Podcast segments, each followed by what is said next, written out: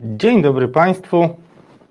Radosław Gruca i Radosław Gruca. Dzisiaj y, samodzielnie poprowadzę ten program, albowiem mój drogi współprowadzący Marcin został oddelegowany na ważny odcinek reprezentowania resetu w ważnych gremiach. Mam nadzieję, że przyniesie nam różne dobre wiadomości, a może nawet ważne gremia zakończą obrady y, na tyle szybko, żeby można było jeszcze powitać mojego współprowadzącego, do którego będę się tak zwracał dzisiaj, bo on zawsze gdzieś tutaj swój merytoryczny oddech, tak, jego czuję. Drodzy Państwo, dzisiaj naszy, naszymi gośćmi będą e, profesor Artur Nowak-Far ze Szkoły Głównej Handlowej, były wiceminister spraw zagranicznych, wtedy kiedy jeszcze ten resort Ministerstwo Spraw Zagranicznych istniał, bo dzisiaj jest tylko takim kadłubko-podobnym urzędem, który służy głównie nominacjom dyplomatów, którzy później muszą sobie radzić z rozmaitymi pasztetami, które serwuje im zwierzchnictwo w postaci partii rządzącej.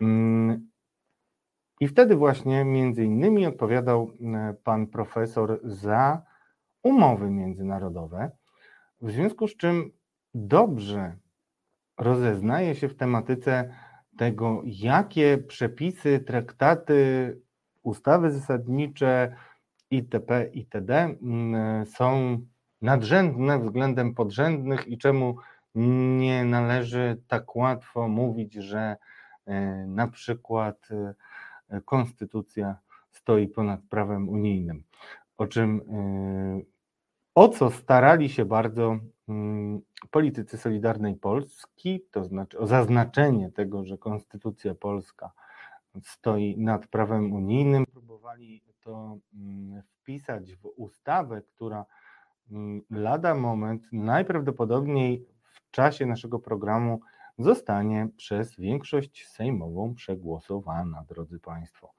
Dzisiaj to ma się stać. Bardzo jestem ciekaw, mm, co się wydarzy.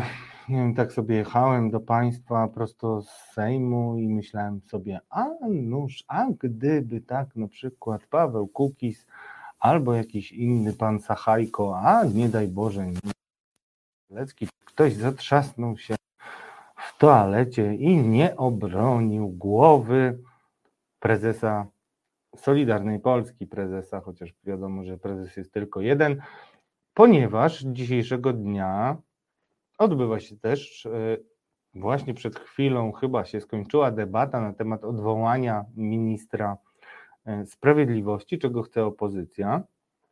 Ciekawy to był dzień w Sejmie. Zbigniew Ziobro chodził w asyście swoich rosłych, e, prężnych, dziarskich i wyszczekanych polityków młodych, przypomniało mi to historię Andrzeja Leppera. Nie wiem, czy Państwo wiecie dlaczego. Mianowicie mm, Andrzej Lepper, kiedy dostał się do Sejmu, mm, no to żeby pokazać, że jest istotną siłą polityczną, przechadzał się nigdy samodzielnie, ale zawsze w otoczeniu wszystkich swoich polityków i polityczek. I oni szli tak tymi korytarzami sejmowymi, dziarsko, pokazując, że oni są silni, zwarci, gotowi e, i są siłą. I dzisiaj tą siłę musiał akcentować Zbigniew Ziobro, ale wychodzi tak dość przeciętnie, bo wystarczy popatrzeć, co się wydarzyło w ciągu ostatnich kilku dni, żeby zobaczyć, że wszystko musiało się zmienić, żeby wszystko zostało po staremu, jak to mawiają e, twórcy przysłów, wymyślili takie powiedzenie. Co mam na myśli? No, mam na myśli to, że procedujemy e, ustawę o likwidacji Izby Dyscyplinarnej, procedujemy, jako utożsamiam się w tym momencie z parlamentem, od wielu miesięcy i okazuje się, że ustawa zostanie przyjęta najprawdopodobniej goła, y, jak to mówią politycy, czyli nie będzie, drodzy Państwo, żadnych y, poprawek, tylko tak jak prezydent sobie wymyślił, zostanie.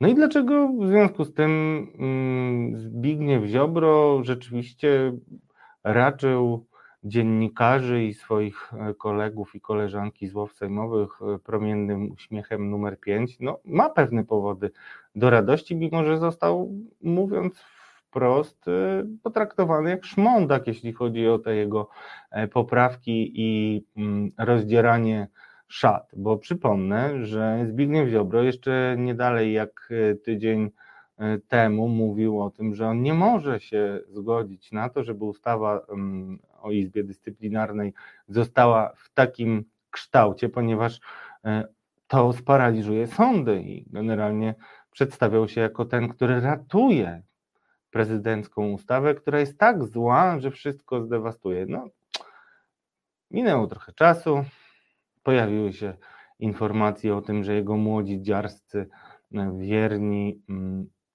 młodzi politycy mogą być wkrótce równie młodzi i wierni, ale już komuś innemu.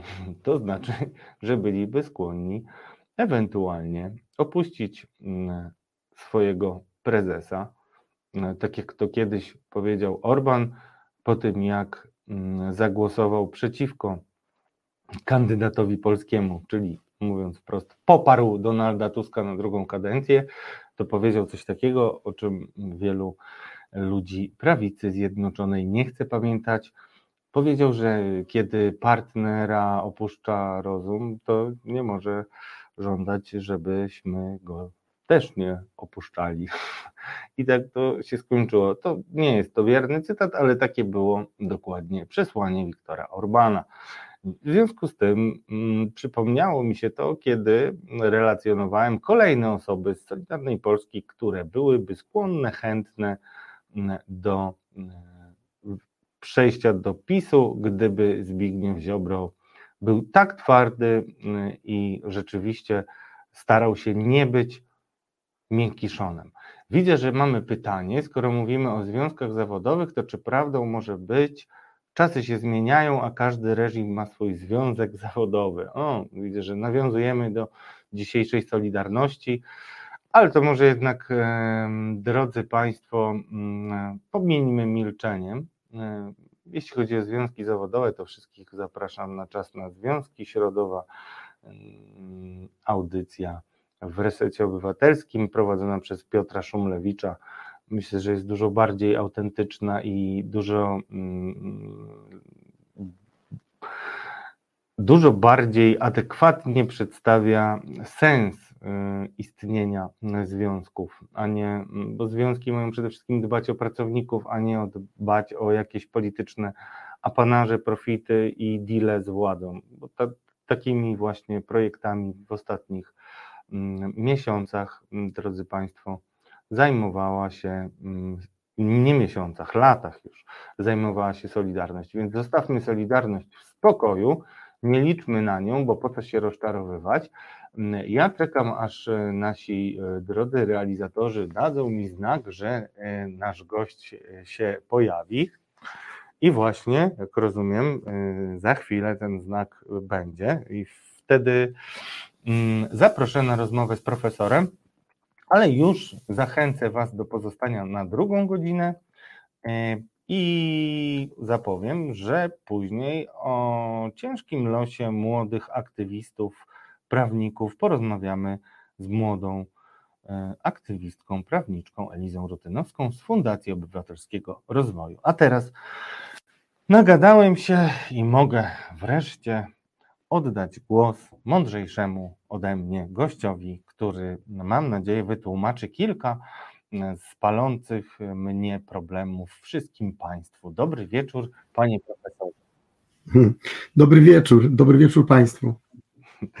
Dziękuję, że znalazł Pan dla nas czas. Mam nadzieję, że gardło wytrzyma, mm, bo czekaliśmy na Pana Profesora i trzymaliśmy kciuki, żeby gardło wytrzymało. I zacznę, Panie Profesorze, od takiego y, prostego pytania, otwartego. Czy my mamy w Polsce kompetentnych ekonomistów? Poza panem profesorem oczywiście. Ponieważ... To jest takie pytanie trochę nie fair.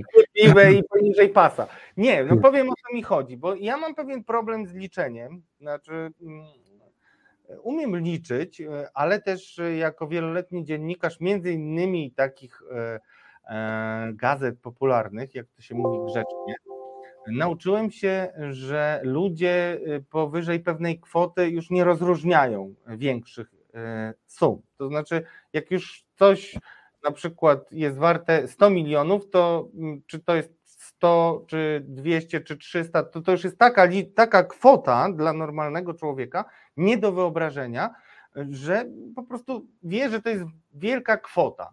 A y, co mam na myśli? No, staram się policzyć te koszty, jakie my już ponieśliśmy y, w związku z taką frywolną pracą legislacyjną, bardzo powolną pracą legislacyjną E, i różnymi licytacjami, które towarzyszą pracom nad ustawą likwidującą Izbę Dyscyplinarną, która jest wymogiem do odblokowania KPO. Ale y, łatwo policzyć, że ze względu na upór Zbigniewa Ziobry y, i też e, brak możliwości wpływu na niego premiera, Mamy już 204 miliony euro kar, e, które płacimy w związku z decyzją TSUE, w związku z tym orzeczeniem. Decyzja zabezpieczająca kara milion euro dziennie. E, idzie to mniej więcej, mm, zbliżamy się do miliarda, ale ja chciałem spytać o coś innego, bo spotkałem taką ekspertyzę Federacji Przedsiębiorców Polskich, która wskazywała, że dotychczasowy pad kosztował gospodarkę ponad 21 miliardów złotych, bo o tyle niższy jest e, nasz PKB z powodu wstrzymania realizacji KPO. To bardzo yy, no, znacząca kwota w każdym budżecie, wiadomo. I czy mógłby nam to pan profesor wytłumaczyć, w jaki sposób można do tego dojść, do takiej estymacji? Należałoby o to dokładnie zapytać autorów, oczywiście, dlatego że za każdym takim e, raportem musi się kryć pewna metodologia i zadaniem e, e, dziennikarzy jest zapytanie no, tych osób, które stoją za tymi cyframi, jak one to wyliczyły. Ale to, co. Ale mi nie chodzi o konkretną kwotę, panie profesorze. Mi chodzi o to, żebyśmy postarali ja wiem, ja wiem, ja wiem. Ja wiem. Mhm. Tak. To jest tylko pewien wstęp do mojej wypowiedzi, bo to nie znaczy, że ja bym chciał dezawuować to, co wyliczyli eksperci e, tej organizacji. Oni na pewno opierali się na e, tak zwanym mnożniku, co oznacza, że jeżeli się wyda w, w, w sposób rozumny na inwestycje, takie jak są przewidziane w KPO, e, jakieś pieniądze, to oznacza, że ten pieniądz wygeneruje miejsca pracy i wygeneruje wydatki również wtórne, e, co spowoduje, że po prostu jeden złoty wydany będzie takim impulsem, który jest wielokrotnie bardziej wartościowy niż to jeden złotych, bo ta złotówka przekręci się, wymieni się, e, przepłynie przez ręce wielu osób i one wszystkie będą poniekąd zadowolone, wszystkie będą y, mogły sobie coś kupić. I jeszcze dodatkowo trzeba pamiętać, że na samym początku jest e, ta możliwość, e, że my coś z tego po prostu będziemy mieli. I e, ja obawiam się nawet, że wyliczenia i tak, i tak są ostrożne, dlatego że należy się jeszcze przypatrzeć naturze tych wydatków, które są w ogóle przewidziane do pokrycia z środków KPO. To nie jest po prostu od tak wydawanie pieniędzy, tylko to jest między innymi na to, żeby, krótko mówiąc, nam się lepiej żyło i żeby również podstawy rozwoju gospodarczego Polski na najbliższe lata były, były mocniejsze, były yy, solidniejsze, bo przecież tam jest sporo pieniędzy na badania i rozwój, na innowacyjność gospodarczą, na ochronę środowiska, na ochronę zdrowia bo to jest e, coś w rodzaju planu Marszala tak naprawdę, gdzie się mówi tak, w planie Marszala była wojna, zniszczyła Europę i teraz trzeba by było po prostu teraz e, odbudować Europę. To powiedzieli Amerykanie. A oczywiście odbudowali ją w taki sposób, że wysyłali amerykańską technologię, amerykańskie towary, amerykańskie również wzorce e, produkcji, wzorce zarządzania, i można to różnie oceniać. Ja generalnie jestem zdania, że oczywiście bardzo dobrze się zdarzyło, że taki napływ no, tych, tych wszystkich rzeczy wystąpił w, w Europie Zachodniej. Natomiast KPO ma to do siebie, że jest też takim planem Marszala, tylko tyle, że on jest europejski.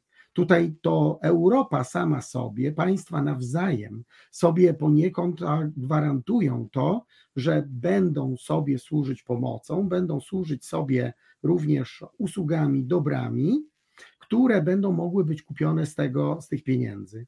Więc KPO jest czymś, co bardzo wiele zapowiada, a wymaga również bardzo dużej ostrożności w wydawaniu tak olbrzymich pieniędzy. Stąd jest to y, y, połączone z, z szeregiem takich regulacji, które mają zabezpieczyć te pieniądze. Pierwszą regulacją jest prokuratura europejska, do, do której, której my nie przystąpiliśmy. Tak, tak, nie chcę.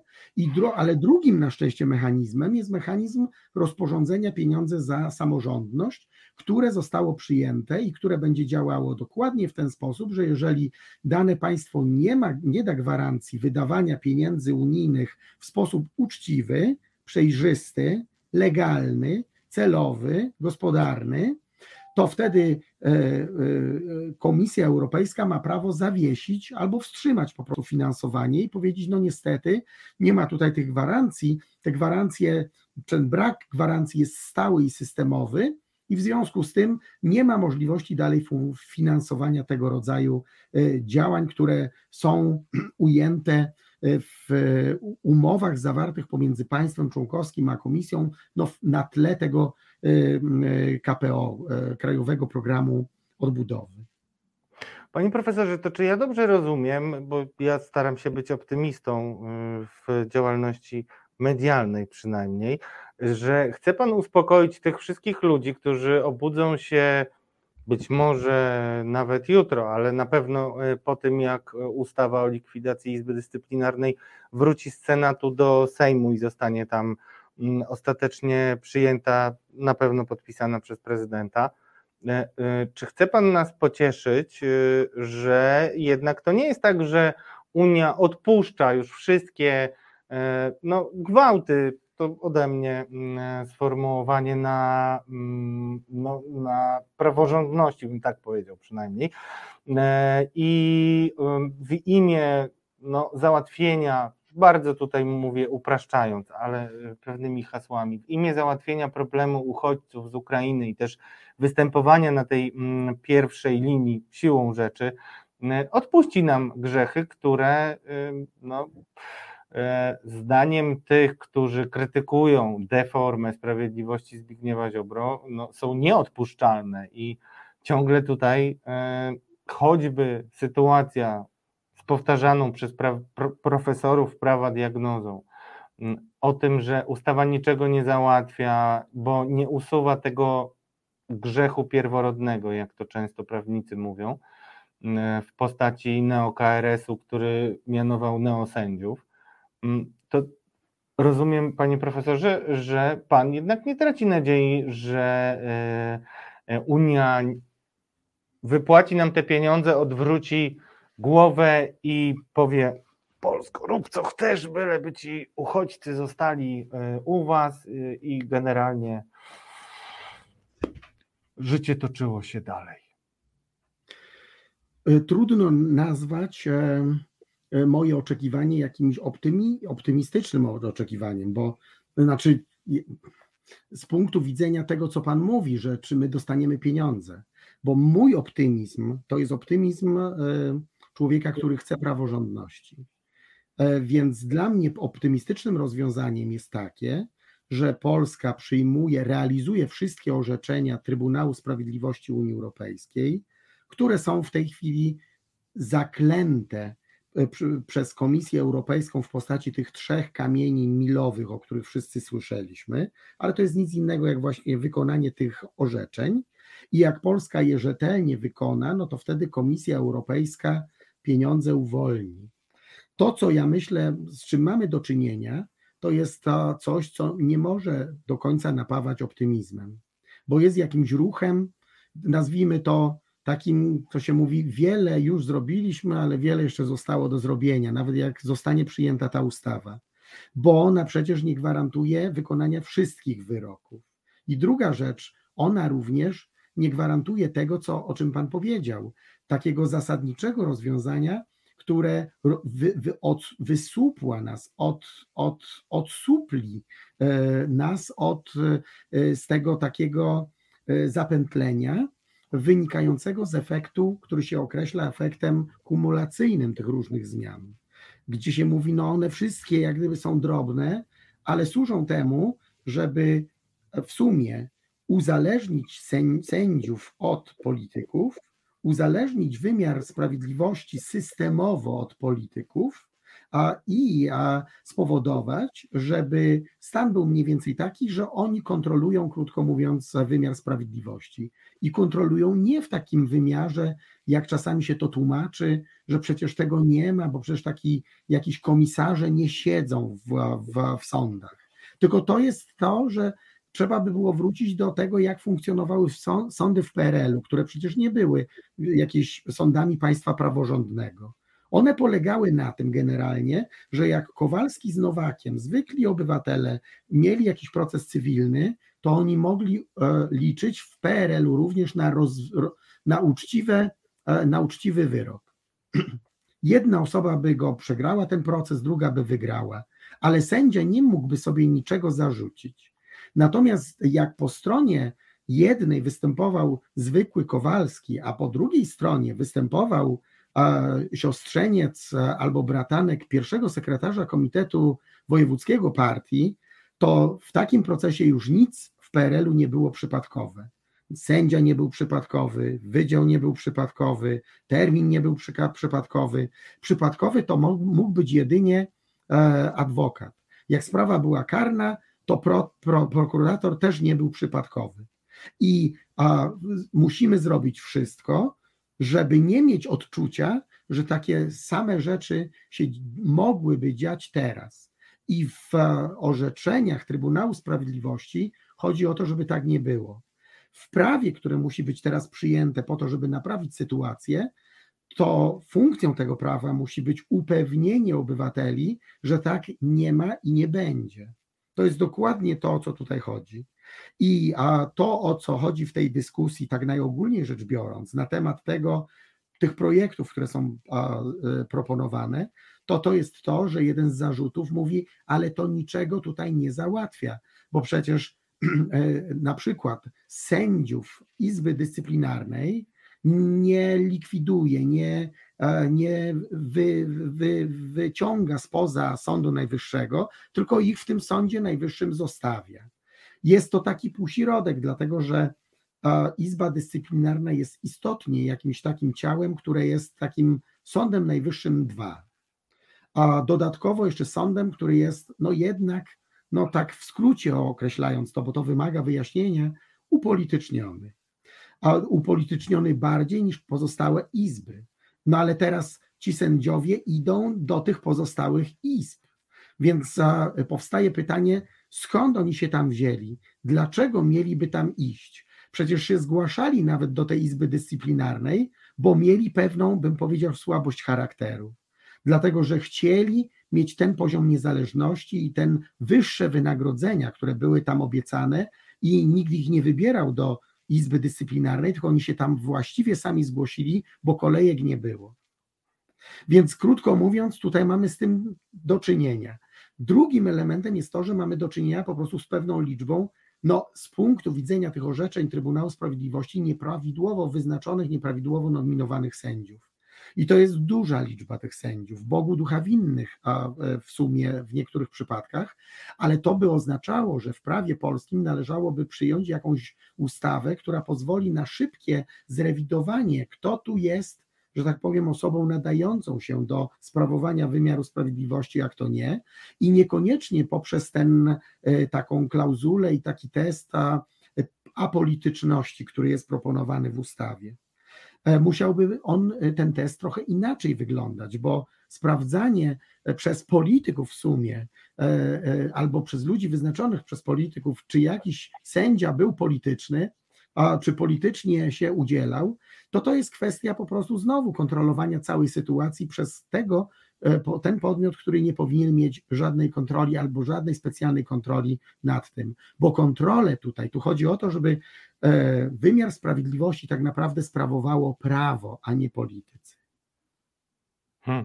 No właśnie, i to jest chyba sedno problemu przed którego oceną staną Polacy po tym, jak już te pieniądze z KPO do nas trafią.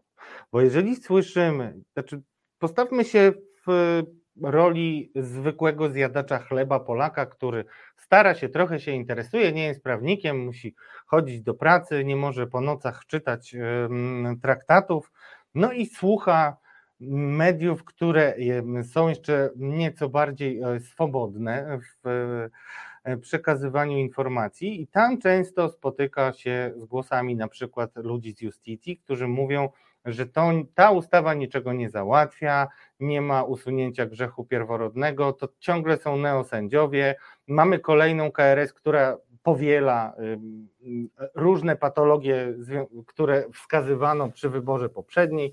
No, przynajmniej nie ma skróconej kadencji, to, bo to, to podstawowy zarzut to konstytucyjna kadencja została um, skrócona arbitralnie, więc to był taki pierwszy gwałt, jeśli chodzi o poprzednią KRS. Ale no, a pieniądze jednak popłyną. No, wszystko na to wskazuje. To gdzie tu jest um, prawo, a gdzie tu jest polityka? Ile, czy, czy tutaj, bo moje pytanie brzmi tak czy ci wszyscy, którzy tak trzymali kciuki za to, że twarda, nieustępliwa postawa Komisji Europejskiej zmusi naszych polityków, naszą partię rządzącą do tego, żeby przestrzegała prawa, mm, a nie mm, obchodziła je, czasami gwałciła je, czasami mm, na przykład nie wiem, czy Państwo pamiętacie, ale była taka sytuacja z Trybunałem Konstytucyjnym, że mm, Beata Szydło nie publikowała wyroku Trybunału. Potem mm, kilka innych e, wyroków zapadło, które mm, zdaniem Beaty Szydło niwelowały czy anulowały ten wyrok i opublikowano go jako wyrok historyczny. E, czyli to była kompletna kpina e, sprawa. Udaliśmy, że pewnego orzeczenia nie było. No i pytanie, czy jakby Pan odpowiedział tym, którzy poczują się być może mm, w pewien sposób, po pierwsze poczują zawód, bo pieniądze popłyną, a zmian i poprawy sytuacji, powrotu do praworządności nie będzie. To wtedy będzie to woda na młyn dla tych właśnie polityków, którzy próbują cały czas przedstawiać blokadę środków z KPO jako akt polityczny, jako działanie z inspiracji opozycji, która chce usunąć e, suwerenny polski rząd.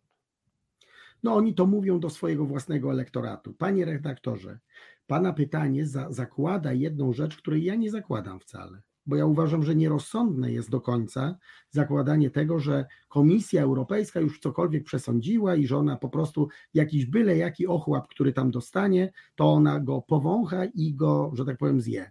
Ona go powącha i jak on będzie nieładnie śmierdział, to ona go nie tknie i powie, co wy mi tutaj dajecie. I ja myślę, że dalsza historia wcale nie musi tak wyglądać, że ona taka jest chętna na danie Polsce e, tych pieniędzy z KPO, póki nie będą spełnione te jej oczekiwania i w sposób pełny. A jeżeli będzie inaczej, to ja obiecuję, że ja się pojawię tutaj na Wasze zaproszenie w resecie obywatelskim i będziemy wtedy na ten temat dyskutować, jak już to ewentualnie Pana oczekiwanie, czy Pana takie przypuszczenie, bo nie sądzę, żeby Pan oczekiwał tego, gdyby się to spełniło. Natomiast ja uważam, krótko mówiąc, że komisja wcale łatwym tutaj partnerem nie będzie. I robienie założeń również przez rząd, takim, że ona, że będzie po prostu robił tutaj jakieś takie majaki, robił jakieś takie, no, takie mydlenie oczu i że komisja da sobie zamydlić oczu, nie wchodzi w ogóle w, w grę. To jest e, moim zdaniem nawet takie, bym powiedział, e, to, to, co ja przypuszczam, że się dzieje, jest nawet spójne z pewnym profilem, takim komunikacyjnym tego rządu, że e, jego przedstawiciele jednak potrafią gdzieś tam pojechać i powiedzieć na przykład, załóżmy, tak, że 90% tych spraw tam w, tym, w tej Izbie Dyscyplinarnej to są pijacy i jacyś no zboczeńcy.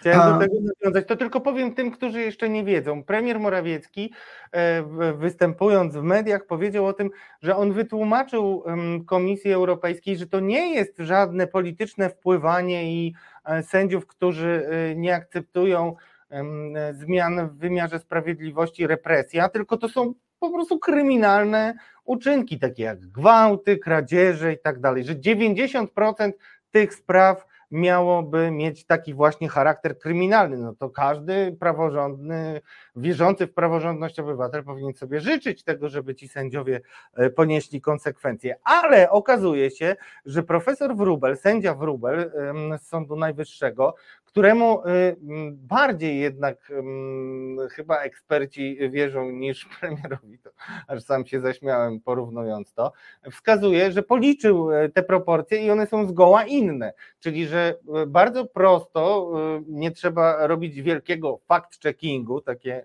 modne słowo tutaj zastosuję, żeby wiedzieć, że premier po prostu no, ordynarnie niestety wprowadza w błąd na opinię publiczną, ale zakładamy, że rzeczywiście coś takiego mógł mówić Komisji e, Europejskiej. No i to no, dla, dla mnie, prostego chłopaka z woli, wygląda to jak trochę no, jak kpina z komisji.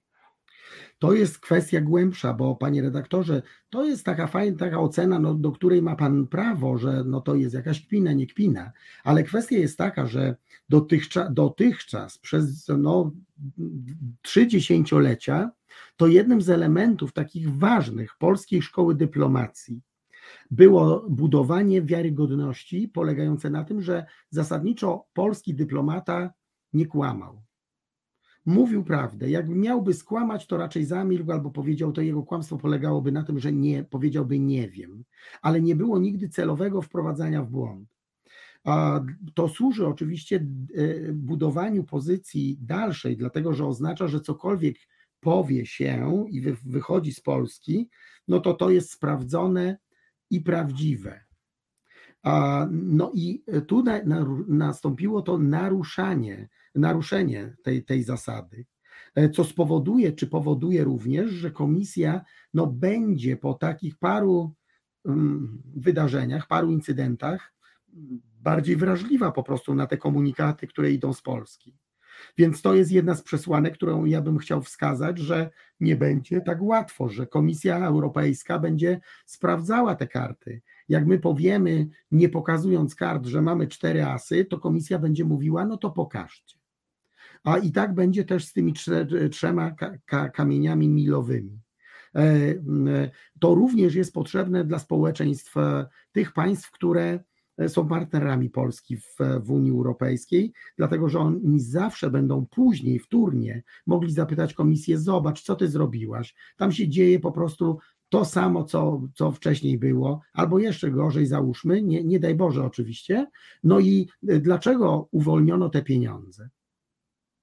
Wojna, krótko mówiąc, nie jest żadnym tutaj, żadną wymówką na pomoc e, e, ofiarom wojny, na pomoc w ugoszczeniu e, Ukraińców w Polsce. Komisja Europejska może wyasygnować i, i asygnuje tak naprawdę osobne pieniądze. KPO to są inne pieniądze, one nie są wcale na żadnych uchodźców, tylko na rozwój gospodarczy i trzeba sobie to uświadomić. Nie wolno tego łączyć w, taki sposób, jak próbują to łączyć niektórzy w Polsce, że powiedzieć, och, tutaj zagraża coś e, naszym gościom z Ukrainy, zagraża. Z powodu jakiejś opieszałości komisji, która dała się zwieść jakimś wrogim siłom wewnętrznym tutaj w Polsce i nie daje tych pieniędzy z KPO. Pieniądze z KPO nie idą na, te, na ten cel pieniądze z KPO idą na rozwój, długofalowy rozwój Polski, odbudowę pokowidową. Tak one są zbudowane. To zróbmy w takim razie, y, miejmy litość dla gardła pana profesora, bo nie możemy skończyć w takim momencie. Zróbmy sobie chwilę przerwy, pan profesor napije się wody i wrócimy grzecznie do rozmowy, a ja już myślę nad tym wielkim finałem. Chwila przerwy, panie profesorze, proszę o zostanie z nami, że pan mógł... Jaka jest Azja, każdy widzi. Ale czy na pewno? Blanka Dżugaj wraz z gośćmi bierze pod lupę bieżące wydarzenia z największego kontynentu świata. Nadaje im kontekst, analizuje i interpretuje. Czasem odczytuje przyszłość, ale nie z fusów, lecz z faktów. A wszystko po to, by Azja była dla widzów i widzek terra bardziej cognita. Każdy wtorek od 19.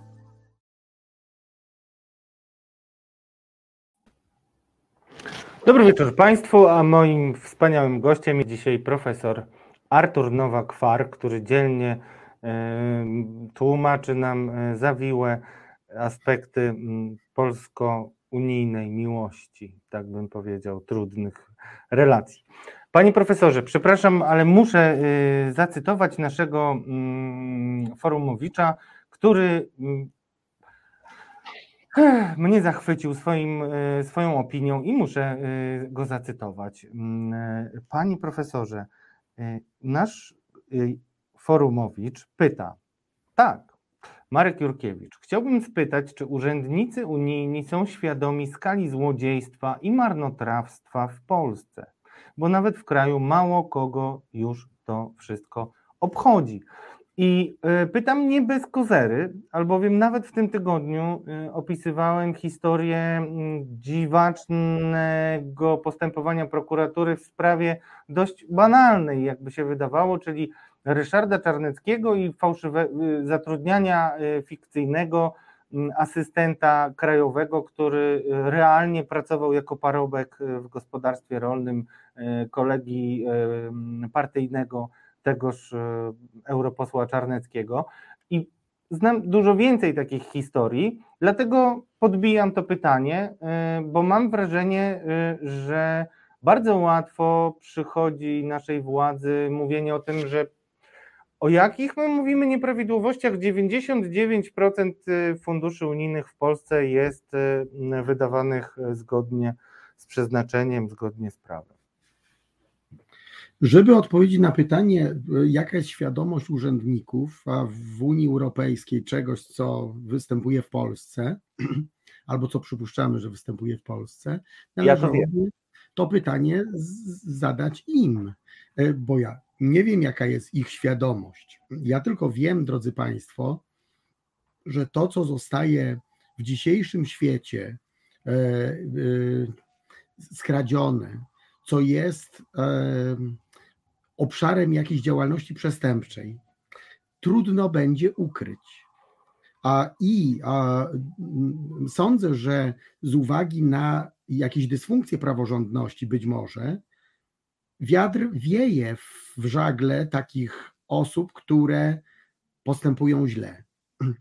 Ale tego się nie da kontynuować w nieskończoność to stwarza poważne zagrożenia nie tylko przy zmianie politycznej, bo nam się wydaje bardzo często w dyskusjach, tak słyszę, że o, o, jak będzie zmiana polityczna, to po prostu te osoby, to, które kradną, załóżmy, no to one zostaną skazane. Ale drodzy Państwo, przecież e, wewnątrz nawet e, takiego ugrupowania, jakim, jakie rządzi obecnie, e, o, o, są określone napięcia i również określone gry to też e, e, nie jest to taka prosta sprawa, że po prostu wszystko będzie zawsze, wszędzie i pod każdym, że tak powiem, pozorem kryte, tylko po prostu jak jakieś walki frakcyjne nastąpią, no to wtedy określone osoby są e, na celowniku. Ja to kieruję, tą, tą, moją, tą moją uwagę do tych wszystkich osób, które właściwie popełniają te przestępstwa albo zamierzają je popełnić, albo mogą być podejrzewane o to. Często to wynika po prostu z jakiejś dużej nieostrożności, z nonszalancji w traktowaniu e, funduszy publicznych. E, I trzeba pamiętać, nie bądź bezpieczny. To nie chodzi o to, że poeta pamięta, tylko jakieś y, papiery pamiętają, dokumenty, zapisy mailowe, e, Twoja skrzynka pocztowa, nawet wykasowana, to wszystko pamięta. A więc jak nadejdzie Twój czas, to po prostu będziesz miał nieprzyjemności. Więc choćby z tego powodu tego po prostu nie rób. To jest moja reakcja na to. Natomiast mechanizmy tutaj są zapisane, bo gdyby była praworządność, to e, sprzeniewierzanie funduszy unijnych na poziomie krajowym podlega po prostu prawu tutaj krajowemu. E, dlatego że prawo, polskie prawo budżetowe musi być tutaj odpowiednio zastosowane do ochrony funduszy unijnych. To się nazywa zasada asymilacji. I również w świetle tej zasady asymilacji e, sprzeniewierzenie, zdefraudowanie funduszy unijnych podlega takiej samej odpowiedzialności karnej, jak czy dyscyplinarnej, jak sprzeniewierzenie się a zdefraudowanie funduszy pochodzących z budżetu polskiego. Więc nie ma tutaj jakiegoś zróżnicowania, e, jakiegoś zróżnicowania w traktowaniu tych, e, tych czynów karalnych.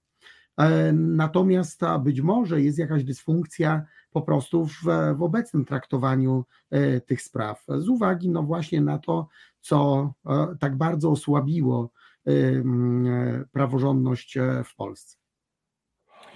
Panie profesorze, jeszcze na chwilę wrócę do tych wyliczeń ekonomistów, ale w zasadzie skoncentruję się jeszcze na innej rzeczy, bo mnie trudno się pogodzić z tym, że bardzo łatwo nasze społeczeństwo przyjmuje taki pogląd, że w sumie nic się nie dzieje, że, że to Dzisiaj nie mamy tych pieniędzy, ale będziemy mieli za tydzień, za miesiąc, no będziemy je mieli, one nam się należą, na pewno je dostaniemy i tak dalej. Natomiast to, że one nie przyszły w ubiegłym roku, zacznijmy od tego, już to nawet w naszym programie jasno tłumaczyliśmy, e, jak to komplikuje ich wydawanie, ale też chcę się e, zaczepić trochę na tym wyliczeniu mm, tych 21, 21 e, miliardów, tutaj też 160 milionów dziennie, tracimy w związku z brakiem tych pieniędzy, ale też e, chciałem o taką prostszą być może do wytłumaczenia rzecz spytać, mianowicie o kwestię inflacji, e, bo przy prognozach inflacji mm, w Polsce ci, którzy takie prognozy mm, wykonywali, no, zakładali, że e, inflacja e, będzie mniejsza, między innymi dzięki tym pieniądzom z KPO. Czy mógłby Pan wytłumaczyć, w jaki sposób pieniądze e, z KPO, gdyby przyszły wcześniej do Polski, mogłyby pozytywnie wpłynąć na inflację, pozytywnie w tym sensie, że nie byłaby tak wysoka? Ja szczerze mówiąc nie podejmuję się tego, dlatego że moim zdaniem, a akurat należałoby y, troszkę myśleć odwrotnie. To mhm. znaczy, wszelkie pieniądze, które przychodzą i są wypłacane w walutach obcych, czyli tutaj myślimy o euro, one stanowią pewien zapis w euro, tak? Dostajemy euro, ale wydajemy przecież złote. Więc w tym kontekście akurat jest potrzebna bardzo przemyślna i ostrożna polityka monetarna, którą się określa mianem sterylizacyjnej polityki, czyli ona musi ten dodatkowy impuls e, e, inflacyjny, który stąd wynika, bo z niego wynika impuls inflacyjny. Musi zadbać o to, żeby go nie było, a zadba o to również prowadząc jednak restrykcyjną politykę monetarną. E, wiem, że to mówię wbrew jakiemuś takiemu, nie wiem, utartemu poglądowi, który mówi, że jak dostaniemy te euro, to po prostu jakimś cudem inflacja będzie niższa. Ale Proszę pamiętać, że te dodatkowe pieniądze w rękach osób, które nie będą umiejętnie prowadzić polityki monetarnej, one będą stanowiły w moim przekonaniu dodatkowy impuls inflacyjny, a nie e, ratowały nas e, przed inflacją. To przed czym to nas ratuje akurat, to jest coś innego. Mianowicie mhm. zasadnicza kwestia, która w tej chwili się objawia, to jest taka, że pieniądze, które my mamy teraz, w tej strukturze gospodarczej, która teraz jest, bez tego KPO. To są pieniądze, które są przeznaczane w większości na konsumpcję. Czyli krótko mówiąc, ludzie dostają jakieś pieniądze również w formie świadczeń, które mają postać tak zwanych transferów socjalnych, czyli tam nie jest wymagana żadna praca, tylko po prostu bycie, więc oni to dostają, no i później wydają to na rynku, e, ale przecież od tego towarów nie przybywa bo przecież dostają nie za własną pracę, nie, wymag- nie wymieniają własnej pracy na pracę innych, bo ta praca jest, a, musiałaby polegać na tym, że oni coś produkują, coś robią. To nie jest jakiś wyrzut wobec nich, ale po prostu za mało jest tej pracy w Polsce, za którą się bierze pieniądze, a za dużo jest takich pieniędzy, które się dostaje po prostu od, bo się jest, bo się ma coś, jakiś tytuł. Natomiast te pieniądze z KPO, one mogą być łatwo sterylizowane i one nie są takie niebezpieczne jak te nasze, ponieważ one są przeznaczone na bardzo produktywne sposoby wydatkowania. Bo przecież jak mówimy o innowacjach, to oznacza, że trzeba kupić maszyny, trzeba kupić własny wysiłek, własną pracę, pracę własnych pracowników, po to, żeby się nauczyć tej maszyny i coś z tej maszyny, że, że tak powiem, mieć, czyli wyprodukować jakieś nowoczesne produkty. Więc to jest kompletnie inny, kompletnie inny model produktywności, co oznacza, że e, w takim jakby krótko terminowym ujęciu, no to myślimy o tej sterylizacji, o której wspomniałem, ale w długim e, okresie nie mamy już tego problemu, dlatego że mamy już później takie dodatkowe dobra, usługi, e, e, drogie w dodatku, a to dlatego, że skoro są innowacyjne i zawierają w sobie dużo takiego wkładu intelektualnego, no to nie są byle czym, tylko po prostu dają określoną premię cenową. Więc w tym kontekście oczywiście, i tak jak myślę, no to być może ta krajowa nasza dyskusja upraszcza te kwestie i po prostu zamienia je wszystko w, tę, w ten obraz długofalowy. Ale w krótkim okresie czasu to pamiętajmy, że pieniądze z KPO dla osób nieprzygotowanych do prawidłowej polityki pieniężnej może spowodować dodatkowy impuls inflacyjny. Mhm. Dobrze. Mm, panie profesorze, mm, no nie mogę pana tak długo już męczyć, bo wiem, że pan y, jako człowiek słowny się pojawił, a słyszę, znam pana tembr głosu i, i aż sam y, cierpię, ale muszę jeszcze dwa pytania, które Nie, nie pozornie... pan bo ja nie, ja nie cierpię z tego powodu. To jest nie? po prostu dysfunkcja, która mi została po jakiejś infekcji. Ale to jak pan nie cierpi, to idziemy. Okej, okay, to już nie, wszystko, co pan, nie mam litości. E, czytam e, namiętnie pana nienachalne poczucie humoru na Twitterze często. Nie wiem, czy wszyscy rozumieją pana żarty. Ja się często zaśmiewam. Ale chciałem nawiązać do kwestii Norwegii, ponieważ akurat też więcej mówię niż zazwyczaj, bo chcę oszczędzać Pana głos, ale skoro Pan nie cierpi, no to powiem wprost i nawet zacytuję. Chodzi mi o Norwegię, bo ja kiedyś uczęszczałem na Pana zajęcia, na wszystkie uczęszczałem, które z Panem miałem. I pamiętam, że chyba kiedyś rozmawialiśmy też o Norwegii, jakoś tak wyszło a Norwegia jest bliska mojemu sercu i ją znam, ponieważ mój ojciec tam spędził jedną trzecią swojego życia, więc znam trochę mentalność i wydaje mi się, że warto by było rozwinąć myśl, którą Pan zawarł w swoim twicie, a chodzi oczywiście o tą e, bardzo dziwaczną wypowiedź e, premiera e, o Norwegii, a premier, przypomnę Państwu, gania, zganił Norwegię za to, że żeruje na wojnie mimo, mimochodem, tak bym powiedział, i że powinna się podzielić. Mm, e, ja to krytykowałem dość głośno w moim podcaście i wielokrotnie w mojej działalności publicystycznej, e, ale e, zatrzymam się na tym, co Pan napisał i chciałbym bardzo prosić o rozwinięcie, bo Pan rozumiem, że w sprzeciwie wobec takich słów zarzucających jakieś żerowanie, napisał tak: Norwegia nie żeruje na wojnie. Swoją politykę surowcową i inwestycyjną prowadzi zgodnie z dobrymi standardami etyki, o których informowana jest opinia publiczna. Aż dziw bierze, że trzeba to tłumaczyć w Polsce. No dziw bierze, panie profesorze, ale trzeba. I bardzo bym prosił, żeby pan to trochę nam wytłumaczył. To jest dosyć proste. Proste i złożone, albo i złożone, no nie wiem, no skoro nie, nie przychodzi ta prawda do Polski, to chyba jest jakieś, jakieś, e, jakieś złożone. Proste, proszę Państwa, do wyjaśnienia przynajmniej dla mnie jest dlatego, że a, społeczeństwo norweskie, te 5 milionów 500 tysięcy osób, a jest społeczeństwem o dużej spójności społecznej. I jak się zna tam jedną osobę, to się dojdzie generalnie do pięciu innych osób, które te osoby znają, i to będzie, jak mieszkają w Oslo, to dojdziemy gdzieś do jakiejś społeczności, która mieszka nad jakimś fiordem i jest niewielka. Tak to mniej więcej wygląda.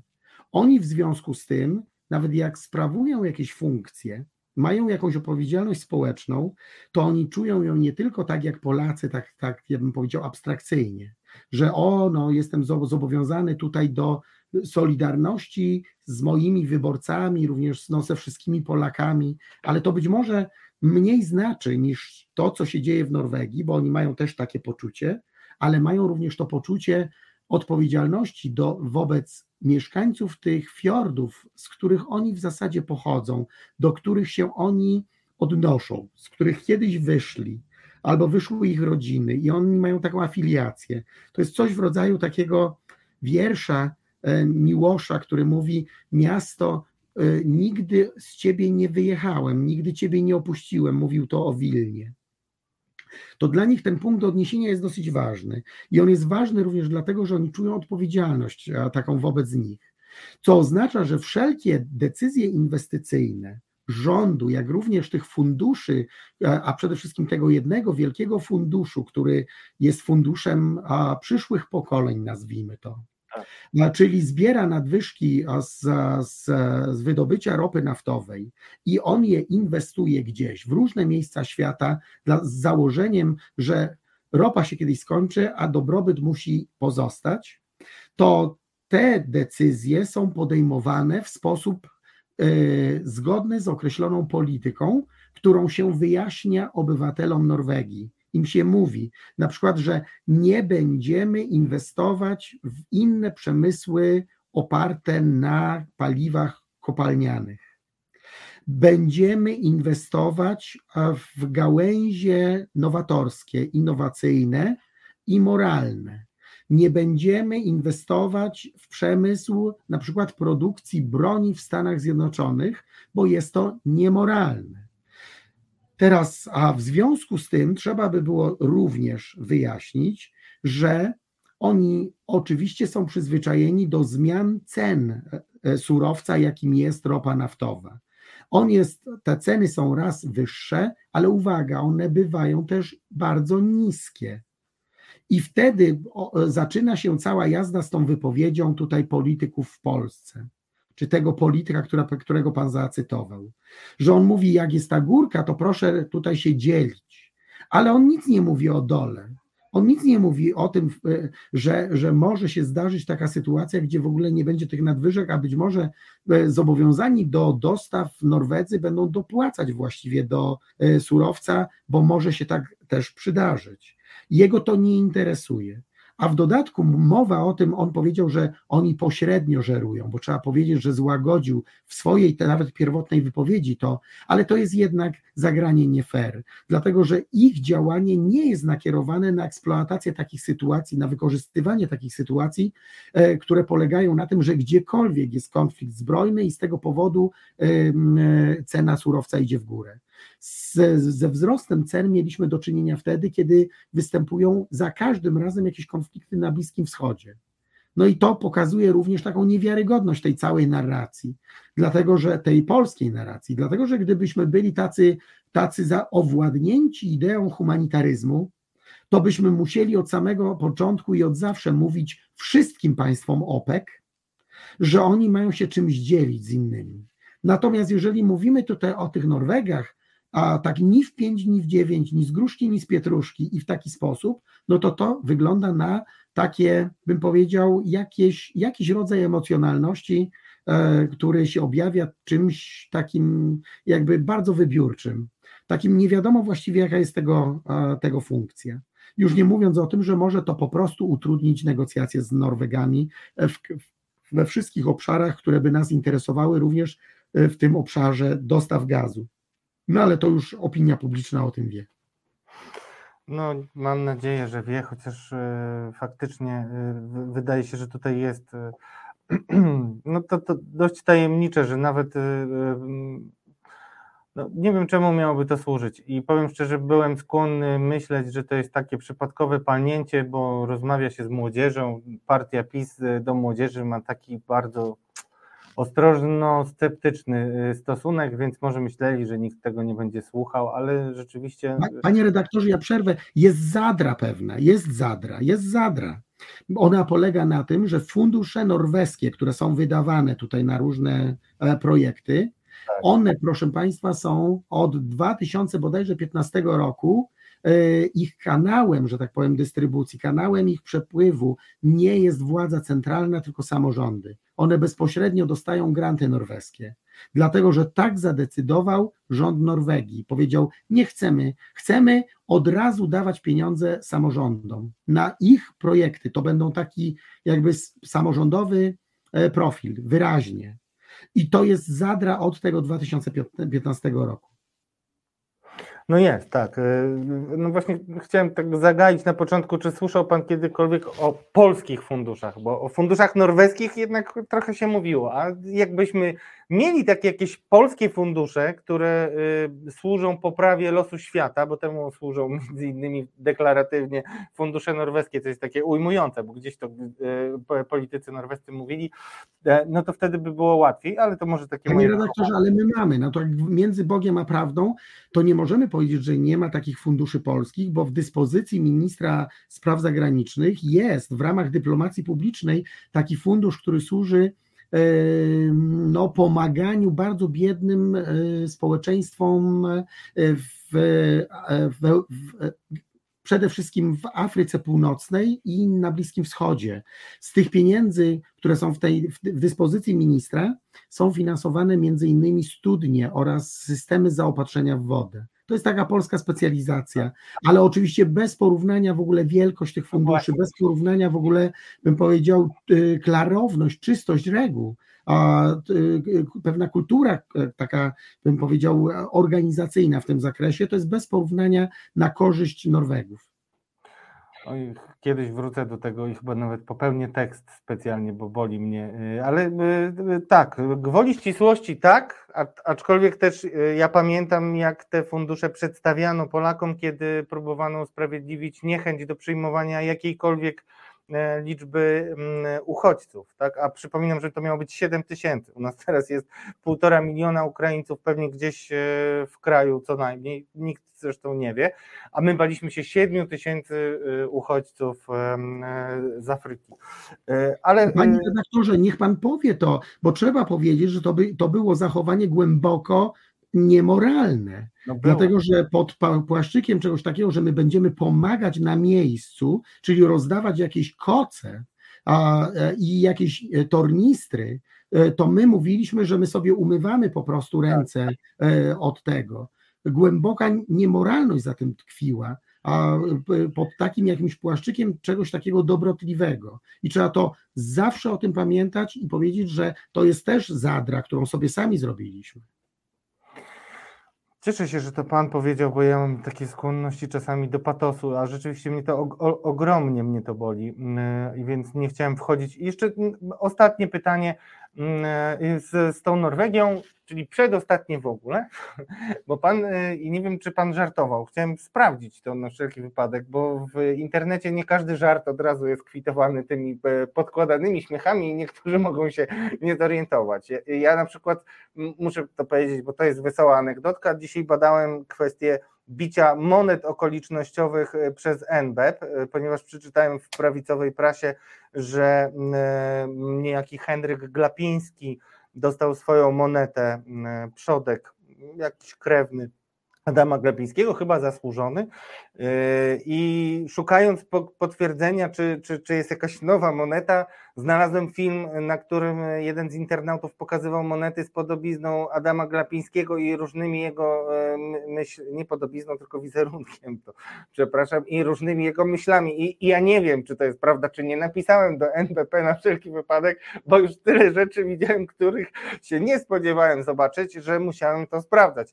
Dlatego e, po tym krótkim anegdotycznym wstępie chcę tylko e, spytać, czy pan tylko żartował, kiedy napisał pan, że podobno na wezwanie głowy rządu do Norwegów mają zareagować Chińczycy i pożyczyć to, czego jej brakuje. Ja dzwoniłem do pana, panie profesorze, i zwracałem uwagę na dziwną dla mnie wypowiedź Marka Suskiego, który w TVP Info w ubiegłym tygodniu powiedział, że rozmawiał z ambasadorem chińskim i ambasador chiński powiedział, że przeznaczy Chińczycy przeznaczą środki na uchodźców za pośrednictwem Czerwonego Krzyża, mają trafić one do Polaków i Ukraińców.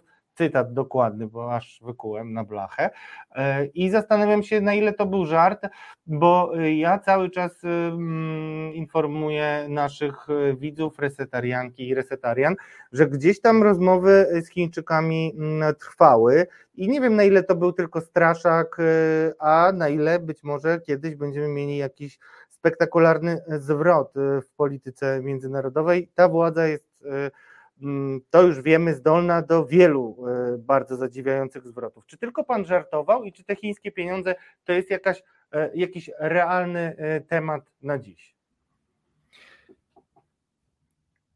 W odniesieniu do tych moich tweetów, żaden mój tweet nie jest żartem. Okay, to już wiem. One są wszystko na poważnie. To znaczy, one nigdy nie posługują się wskazaniem nazwiska i imienia, taka jest ich formuła, one czasami wymagają takiego skontekstualizowania tego, czyli zobaczenia sobie po prostu, co e, media, na przykład zagraniczne, krajowe, piszą w danej sprawie, a i zasadniczo są pewnym wtedy komentarzem do tego, a oczywiście są w takiej, by, bywają w lekkiej formie i stąd się pan redaktor tutaj zwiódł, ale one zawsze zawierają w sobie bardzo poważny, ja się staram zresztą tak robić, żeby one zawierały poważny, poważną zawartość. I tutaj też jest ta reguła spełniona, dlatego że to jest nawiązanie do tego, że e, no Polska podjęła jednak e, negocjacje z Chińczykami właściwie w wielu aspektach tych finansowych. Ten podstawowy polega na tym, że ona chciała pokazać również partnerom zagranicznym, a z Unii Europejskiej, e, że istnieje alternatywa dla KPO, że pieniądze Polska może bardzo łatwo dostać. Taka zresztą wiadomość była przekazana no właśnie zwolennikom tej władzy albo osobom, które musiały z konieczności słuchać tych mediów, takich a, propagandy partyjnej. Natomiast ta obecnie oczywiście to jest czysta mrzonka, dlatego że Chińczycy nie pożyczą Polsce, Polsce na tanio, tylko na drogo jakiekolwiek fundusze, nawet te fundusze pomocowe, no to one oczywiście na pomoc uchodźcom, one mogą mieć oczywiście jakiś charakter e, humanitarny, ale to nie są, nie mówimy wtedy o bardzo dużych pieniądzach. Natomiast to, co miało być wartościowe z punktu widzenia takiego pokazania Polski, siły Polski, Komisji Europejskiej, to już jest mrzonka. To już jest mrzonka, tego już nie ma. Dlatego, że Chińczycy za darmo pieniędzy pożyczać nie będą.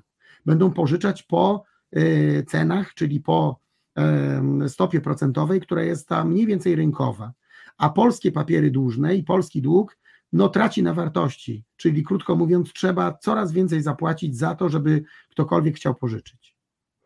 Dobrze, i ostatnie pytanie to, to jest takie pytanie z dedykacją dla naszej kolejnej gościni, bardzo y, dla mnie istotnej prawniczki, która ma wiele wyjątkowych darów, między innymi potrafi obrazowo mówić o różnych zjawiskach, e, a w zasadzie o różnych patologiach, które się pojawiają w legislacji Zbigniewa Ziobro. I bardzo się o nią martwię, bo jest to e, delikatna osoba i obawiam się, że kiedy już KPO popłynie szerokim strumieniem do Polski, no to będzie miała takiego głębszego kaca, a bardzo by brakowało jej E, no, jej myśli w przestrzeni publicznej. Więc to, to, to jest pytanie z dedykacją dla e, pani przyszłej doktor Elizy Rutynowskiej, z którą rozmawiałem też e, za pośrednictwem Twittera i zapytałem ją, ni mniej, ni więcej, tylko jak sobie wyobraża, no, jak sobie, moje pytanie brzmiało, jak miałoby wyglądać odwrócenie tego grzechu, czy e, odrzucenie grzechu pierworodnego i Eliza ujmująco mi odpowiedziała, moim zdaniem przede wszystkim potrzebny byłby brak jakiegokolwiek wpływu polityków na to, którzy sędziowie zasiadają w KRS. Czy pan to sobie, panie profesorze, wyobraża? Ja sobie to wyobrażam, ja nie widzę tutaj jakiegoś większego problemu, dlatego że rozwiązania niekonstytucyjne są niekonstytucyjne, więc udawanie, że one są konstytucyjne i że do nich należy, że tak podchodzić z jakąś powagą konstytucyjną, no jest nieprawidłowe, to znaczy jest wewnętrznie sprzeczne.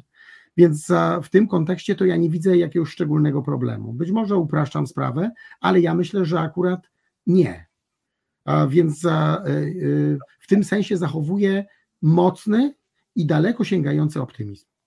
No właśnie to, to nadwiążmy, bo pani Eliza zaraz y, do nas dołączy, a na początku mówił pan właśnie o tym, że po pierwsze w przeciwieństwie do mnie nie uważa pan, że komisja będzie tak, naj, mm, tak skłonna łatwo dać sobie oczy zamydlić, ale dla osób tak pryncypialnych jak Eliza, no, decyzja o y, przeznaczeniu środków z KPO mimo właśnie likwidacji tego usunięcia grzechu pierworodnego mm, e, związanego z NeoKRS, może być odbierana nieco inaczej. A Pan mówił o tym, że ta kontrola nad środkami się nie skończy w momencie uruchomienia środków, jak rozumiem, tylko może trwać. I to jest ta nadzieja, którą chciałem na koniec e, zostawić naszym słuchaczkom, słuchaczom i samej Elizie, która wkrótce po Panu nastąpi bo pan redaktor się upiera przy swoim zdaniu, że komisja ma tutaj jakiś niecny zamiar dania tego diabła, pieniędzy. No po prostu. Jestem adwokatem diabła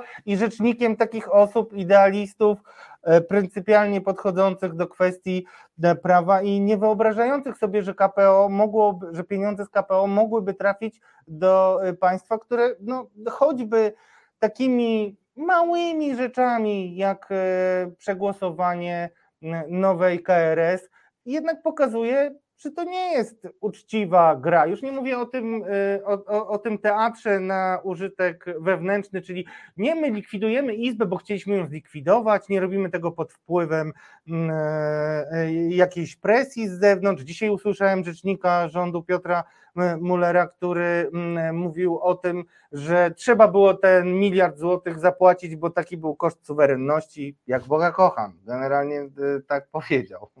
To nie jest no wierne. Tak, ale to się nazywa ro, robić e, dobre oczy do złej gry chyba. Dobra mina do złej gry, tak? Dobra mina do złej gry, tak dokładnie. Dobrze, dobrze. Dziękuję bardzo w takim razie, panie profesorze, e, za wizytę. Zapraszamy ponownie. Mm, dużo zdrowia i dziękujemy za, za. Ja osobiście bardzo dziękuję za tę wypowiedź o niemoralności e, pomagania za granicami Polski i mm, w ramach podziękowania e, przygotuję też jakiś materiał na ten temat osobno i zadedykuję panu profesorowi. Dziękujemy. Pięknie dziękuję. Dziękuję bardzo. Drodzy Państwo, no cóż, rozgadałem się, bo miałem takie poczucie, że pan profesor może trochę cierpieć. Nie wiem na ile jest dzielny pan profesor i tak mówi, że nie, ale, ale dlatego trochę za długo gadałem. Natomiast już e, kiedy zawita do nas moja ulubiona prawniczka, wojowniczka, Walkiria i Amazonka w jednym, to będzie mówić już ona, bo obrazy, jakie potrafi malować e, swoimi wypowiedziami są najwyższej próby. Już za chwilę Eliza Rutynowska, Fundacja Obywatelskiego Rozwoju będzie naszą, niestety tylko wirtualną gościnią. Teraz To było pytanie. Tak, za chwilę, czyli teraz. E, dobry wieczór, Elizo. Dobry wieczór, dobry wieczór Państwu. Czy czujesz się uspokojona profesora słowami, e, który powiedział, że nie wszystko stracone. Nawet kiedy pieniądze z KPO zostaną odblokowane, to urzędnicy komisji jego zdaniem nie dadzą sobie tak łatwo mydlić oczu i to nie będzie znaczyło, że e, tak jak czasami ostrzegasz, Mm, no, polityka może być ważniejsza niż praworządność i w imię jakichś politycznych założeń, między innymi związanych z wojną, czy z uchodźcami, czy jakkolwiek to nazwać, e, zostaniemy zostawieni samym sobie y, z władzą, która praworządność ma głęboko w nosie. Ja powiem tak. Uważam, że nadal nie powinniśmy od razu um, skreślać tego, że komisja, w związku z tym, że została e, teraz uchwalona, ale tylko na razie na poziomie sejmowym, um, ustawa dotycząca, ja nie powiem likwidacji Izby Dyscyplinarnej. No będę się upierać, że to jest recykling bezprawia, bo oni tak naprawdę przekształcają tylko Izbę Dyscyplinarną, tak zwaną Izbę Dyscyplinarną, w Izbę Odpowiedzialności Zawodowej. I w tej Izbie Odpowiedzialności Zawodowej będą mogli zasiadać zrecyklingowani niesędziowie, którzy przejdą do innych izb Sądu Najwyższego, z których będą wylosowani, a następnie pamiętajmy, że to prezydent Duda będzie wybierał tych z tych wylosowanych, e, kto będzie zasiadał w Izbie Odpowiedzialności Zawodowej. Więc tak naprawdę te same osoby mogą znowu orzekać w przedmiocie e, przywracania do, do, do, urzęd, do urzędów na, na swoje stan, właściwe stanowiska, do pracy sędziów zawieszonych przez nielegalną Izbę Dyscyplinarną. Więc moje pytanie brzmi, Jaka zmiana, jaka likwidacja? Nie możemy tutaj mówić o żadnej likwidacji, to jest recykling.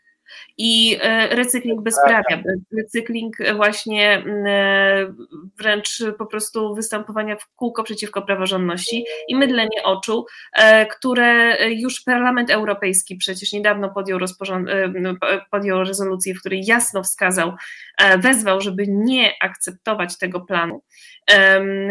I to nie jest tylko kwestia w mojej ocenie wymiaru sprawiedliwości, bo na tym się skupiamy oczywiście. Skupiła się również Komisja Europejska, wskazała jasno, co powinno zostać zrobione w, w jej rozumieniu, ale Przypomnijmy, że zachowanie polskiego rządu e, ogólne nie jest też bez znaczenia, tak? Nie jest bez znaczenia to, że e, przy na przykład przejmowaniu KPO e, pamiętajmy, że nie została podjęta decyzja o ustanowieniu na przykład agencji, którą proponował Senat, która miałaby sprawować pieczę nad tymi pieniędzmi, które by do Polski trafiły, żeby one nie zniknęły w międzyczasie albo nie zostały przekazane bezpośrednio do e, bardzo konkretnych podmiotów wybranych e, kluczem politycznym. E, to nie zostało zrobione. Polska odmawia konsekwentnie współpracy, już nawet nie mówię o przystąpieniu, ale współpracy z prokuraturą europejską, która ma się zajmować defraudacją i sprawami dotyczącymi pieniędzy unijnych. E, więc tutaj jest cały szereg w ogóle takiego, e, takich wątpliwości właśnie, e, komu dajemy te pieniądze, tak? I, i, i jednak komisja będzie chciała dawać pieniądze podmiotom, które będą z nią współpracowały w zakresie ich wydawania. Jeżeli chodzi o ten mechanizm praworządnościowy, który jest tą naszą ostatnią nadzieją, można powiedzieć, ja niestety dalej, może idealistycznie, ale będę bić na alarm do końca, do momentu ewentualnego przyjęcia tego KPO, e, ponieważ e, jeżeli będziemy chcieli go um, uruchomić, no to będzie bardzo, trzeba będzie wskazać konkretne mm, powiązanie jakiegoś naruszenia tych, tych, tych pieniędzy z, z brakiem praworządności, tak? I to będzie niezwykle trudne do wykazania. Ten cały mechanizm, jak sobie się w niego wczytamy, długotrwałość jego również trwania, tutaj też jest, on jest oparty na dialogu, a jak dialog wychodzi w, wykonaniu tego rządu, to też to wiemy, tak? Więc mam wrażenie, no jak, że komisja... No powiedz, no jak wygląda dialog? To jest, to jest monolog, no wiadomo, to jest każdy do obrazu mówi, a obraz ani razu, ale ogólnie rzecz biorąc, komisja to widzi, komisja to przeżywa um, już od, od, od, tych paru lat razem z nami, um, co nie zmienia faktu, że ostatnio miałam bardzo ciekawą i smutną rozmowę. Nie będę wymieniać z kimś, ale, ale z bardzo no, z uczoną osobą, która powiedziała właśnie wprost, czy musimy się zastanowić, tak, czy to nie jest też sygnał, jeżeli te pieniądze zostaną odblokowane, czy to nie jest też sygnał od Unii płynący do społeczeństwa polskiego, że y, też musicie zawalczyć o swoją, o swoją praworządność. No my możemy tylko do pewnego stopnia Wam pomóc, no ale nie możemy blokować tych pieniędzy w nieskończoność, tak? No bo nie po to ten mechanizm, ten, ten cały fundusz powstał, żeby, żeby blokować i, i, i wykorzystywać to e, w tej walce, e, bo i znowu im dłużej te pieniądze są wstrzymywane, e, to tym bardziej jeszcze to się wstrzykuje w tą narrację rządu polskiego, prawda, który opowiada o tym, e, oczywiście opowiada głupoty o tym, że Unia nie pomaga i nie przekazuje żadnych funduszy na uchodźców ukraińskich, ponieważ przekazuje z innych funduszy, proszę Państwa, um, tylko nie tych związanych z praworządnością, a tych związanych z pomocą humanitarną. Um, między innymi to jest fundusz React Europe czy, czy Fundusz Spójności, z którego mm, popłynęły miliony już do Polski. E, no ale nie zmienia to faktu, że to się e, mamy antyunijną znowu narrację bardzo mocną. Więc no, Unia może tylko pójść na tyle daleko, tak, a potem już jesteśmy my sami i musimy sami sobie posprzątać um, na naszym podwórku. Hmm. No to ciekawe jak.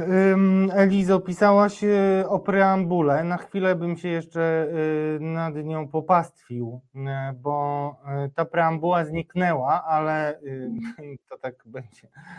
Dla mnie to zabawne, ale walczyli jak o niepodległość, o nią politycy Solidarnej Polski, nagle przestała być ważna, a ty o niej napisałaś tak, preambuła do projektu recyklingu bezprawia, jakim jest ustawa prezydencka, to kpina z Unii oraz wyroków TSUE.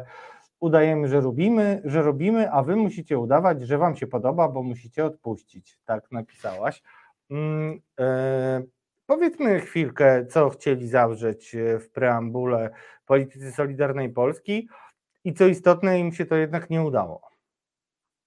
No tak, oni tam sobie zapisali, e, wręcz sobie mam wrażenie, że się zaczęli, e, dla mnie to była ikpina z komisji, ikpina z naszej konstytucji, ponieważ e, tak się trochę wzorowali, mam wrażenie, powołując jeszcze jej artykuły, co w wykonaniu polityków Solidarnej Polski jest kpiną samą w sobie.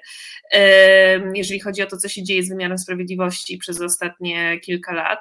E, co było w preambule? Między innymi odniesienie się do zobowiązań międzynarodowych, ale podkreślenie tego, że Trybunał Konstytucyjny wielokrotnie podkreślał, iż Konstytucja Polska jest prawem nadrzędnym, jak określono w artykule 8, ale tutaj tutaj pomni zobowiązań, e, teraz cytuję z pamięci, pomni zobowiązań Polski e, w kontekście e, zobowiązań międzynarodowych, jakby uchwalamy tą ustawę, tak? Więc to jest ewidentny taki przytyczek, który miał wskazać, że Mm, że Unia, e, że, że my tutaj mamy swój Trybunał, że nadal uznajemy te wyroki Trybunału Konstytucyjnego, tak zwanego Trybunału Konstytucyjnego, e, przypomnijmy, który nadpisuje wyroki nad Trybunałem Sprawiedliwości Unii Europejskiej. Czyli, no jaka tu jest dobra wola? No ja, ja tutaj nie widzę dobrej woli, jeżeli to pokazujemy. No i tak jak napisałam, tak, no to jest my udajemy, że robimy, wy udajecie, że wam się podoba. No tylko pytanie, czy, czy takie udawanie to jest znowu wpisywanie się w ten, w ten większy plan populistów, żeby zredefiniować całą Unię Europejską, tak? Będziemy udawać, że jesteśmy e, demokracją, tak? No, my udajemy, ale teraz chcemy innych to, to też ściągnąć. Lizo, czy ty się zastanawiałaś, czy y, to mm, y, przyjęcie ustawy, y, którą nazywasz recyklingiem bezprawia, przybliża nas do tego, żeby zatrzymać licznik, jaki bije po decyzjach zabezpieczających TSUE i tym milionie euro kary za brak wykonania mm, wyroku? Czy to nas przybliża do tego, żebyśmy przestali mieć naliczone kolejne miliony euro za każdy dzień? No jeżeli Izba Dyscypliny, jeżeli zostanie uznane um, te działania, jeżeli zostaną uznane za implementację um, tych, tych, tych wyroków, e, tutaj TSUE troszeczkę uciekł też od bezpośredniego wskazania konieczności likwidacji Izby Dyscyplinarnej, tak? Czyli de facto brak jej likwidacji, a ten rebranding, który tutaj Państwo też widzę, że piszą w, w komentarzach, nastąpił.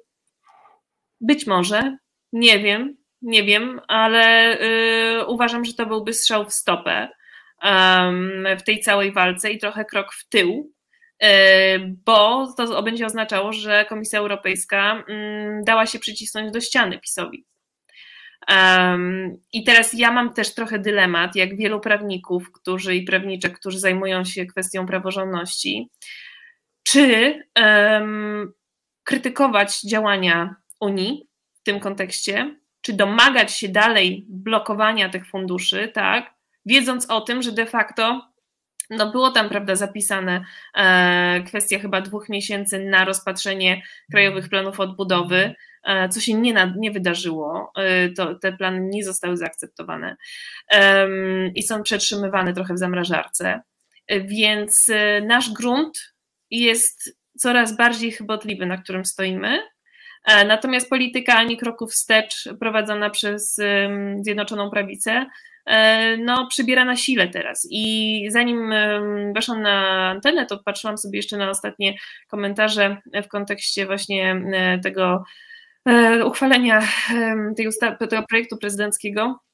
i natrafiłam na taki tweet, że, e, Pol, że tam Polska jest między innymi teraz nowym liderem Europy. To był tweet napisany przez korespondenta zagranicznego, e, który stacjonuje w Polsce obecnie, więc no ja uważam, że to co, to, co teraz się w ogóle dzieje, e, ten, ten powrót jakby mm, e, Polski do Unii jako partnera do dyskusji, ale de facto dalej to jest pozycja trochę wymuszona, ponieważ przypomnijmy, że jakby to nie ma żadnej, no trudno to powiedzieć, określić to słowem zasługa, ale nie ma w tym żadnej jakby tutaj elementu działań władzy, E, tak się złożyło po prostu, że jesteśmy krajem przy linii frontu, można powiedzieć, tak? Więc tak się złożyło, że muszą z nami rozmawiać inni i nie można nas już e, Polski traktować już e, może tak rygorystycznie, niektórym się wydaje, jak dotychczas bywało.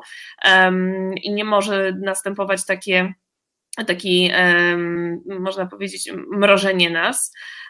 Natomiast no, na tym traci nasza demokracja, Polska, więc E, to jest, e, jesteśmy w konflikcie tragicznym obecnie, moim zdaniem. Jesteśmy, mamy konflikt po prostu wręcz antygony, bo tak jak mówię, no nie chcemy blokować tych funduszy, nie chcę, ja wcale nie chcę apelować o to, żeby tych funduszy nie było tylko że ja bym chciała, żeby one trafiały, trafiły do Polski wtedy, kiedy nie będą finansowały dalszej, dalszego demontażu naszej demokracji. A jeżeli nie została ta, e, ja ciągle przypominam o tym, o tej agencji, e, która miała powstać z inicjatywy Senatu, która miałaby w jakiś sposób tutaj wewnętrznie e, monitorować rozdzielanie tych pieniędzy, jeżeli tego nie będzie, jeżeli na to się nie zgodzono, no to dla mnie to jest jasny sygnał, co się będzie działo z tymi pieniędzmi. Hmm.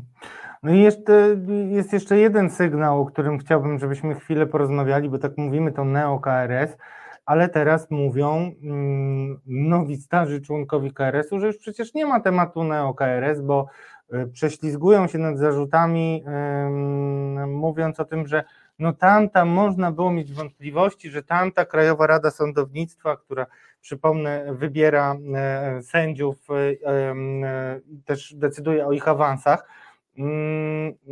tamta miała skróconą kadencję, no ale tutaj już jest wszystko ok, nie ma co do tego wracać.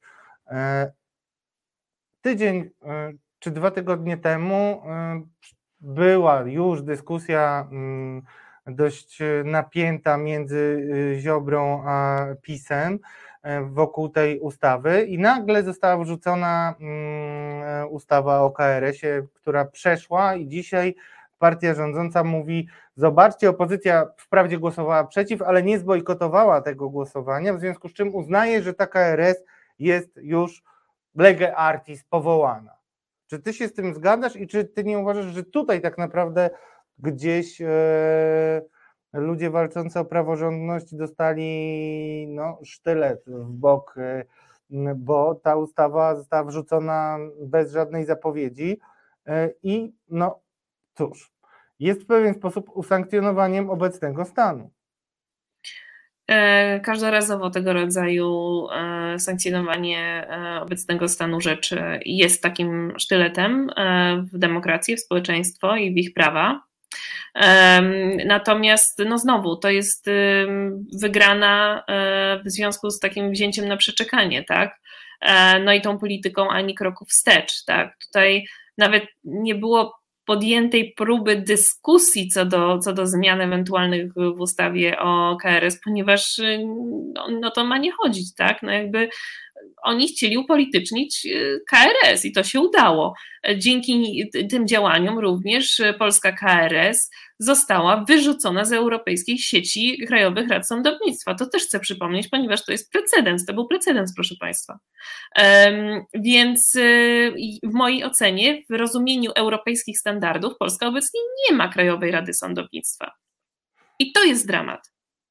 I to jest dramat, ponieważ e, to, co się dzieje, to, to mamy jakiś twór, który zatwierdza i awansuje sędziów, którzy wydają nasze wyroki w naszych sprawach, codziennych sprawach, od alimentów przez sprawy karne do 1500 innych e, kwestii, e, które na samym końcu będziemy mieli pytanie do, do osób, które będą, mam nadzieję, kiedyś zajmowały się e, kodyf- no, pisaniem nowego, nowego prawa w tym, w tym kontekście. E, czy będą wzruszane te wyroki, czy będzie możliwość wzruszenia tych wyroków, w jaki sposób to zostanie przeprowadzone, to, będzie, to będą setki tysięcy spraw.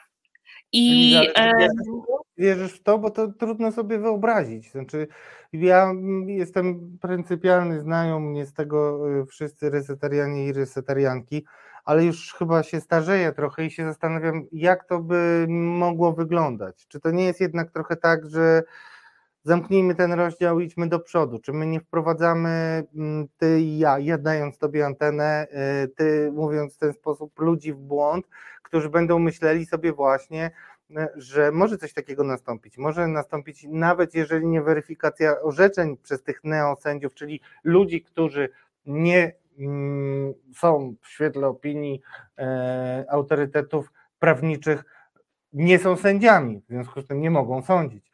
Albo których awanse były wadliwie zatwierdzone, prawda? To no są, tak, to są te wyroków trudno sobie wyobrazić, to jest to są tysiące. Wiesz, ja myślę, że mamy do czynienia z, pewną, z pewnym precedensem w uchwale tak zwanych trzech izb Sądu Najwyższego, w której też już kto teraz pamięta o, o, o, tym, o tym dramacie, tak? Gdzie zostało właśnie stwierdzone, że wzruszenie takiego wyroku e, wydanego gdzie w składzie był nie sędzia czy neosędzia, jest możliwe w momencie, kiedy, mm, kiedy można wykazać, że ta, ta obecność miała wpływ na treść wyroku. Czyli trochę może w tym kierunku mam wrażenie, że taką furtkę należałoby pozostawić. E, czy będzie kiedyś rozliczenie? Ja uważam, że będzie, ponieważ było dosyć jasno, tutaj mamy e, tyle naruszeń, tyle zbrodni na polskiej demokracji jest e, obecnie prowadzonych że takie rozliczenia będą w mojej ocenie. Natomiast y, ja bym też nie zapominała po prostu o tym, że nawet jeżeli nie ze względu na to, co się działo w wymiarze sprawiedliwości, to ze względu na to, y, na te wszystkie inne afery, które, które się działy pod, y, pod, pod płaszczykiem prawda, różnych reform.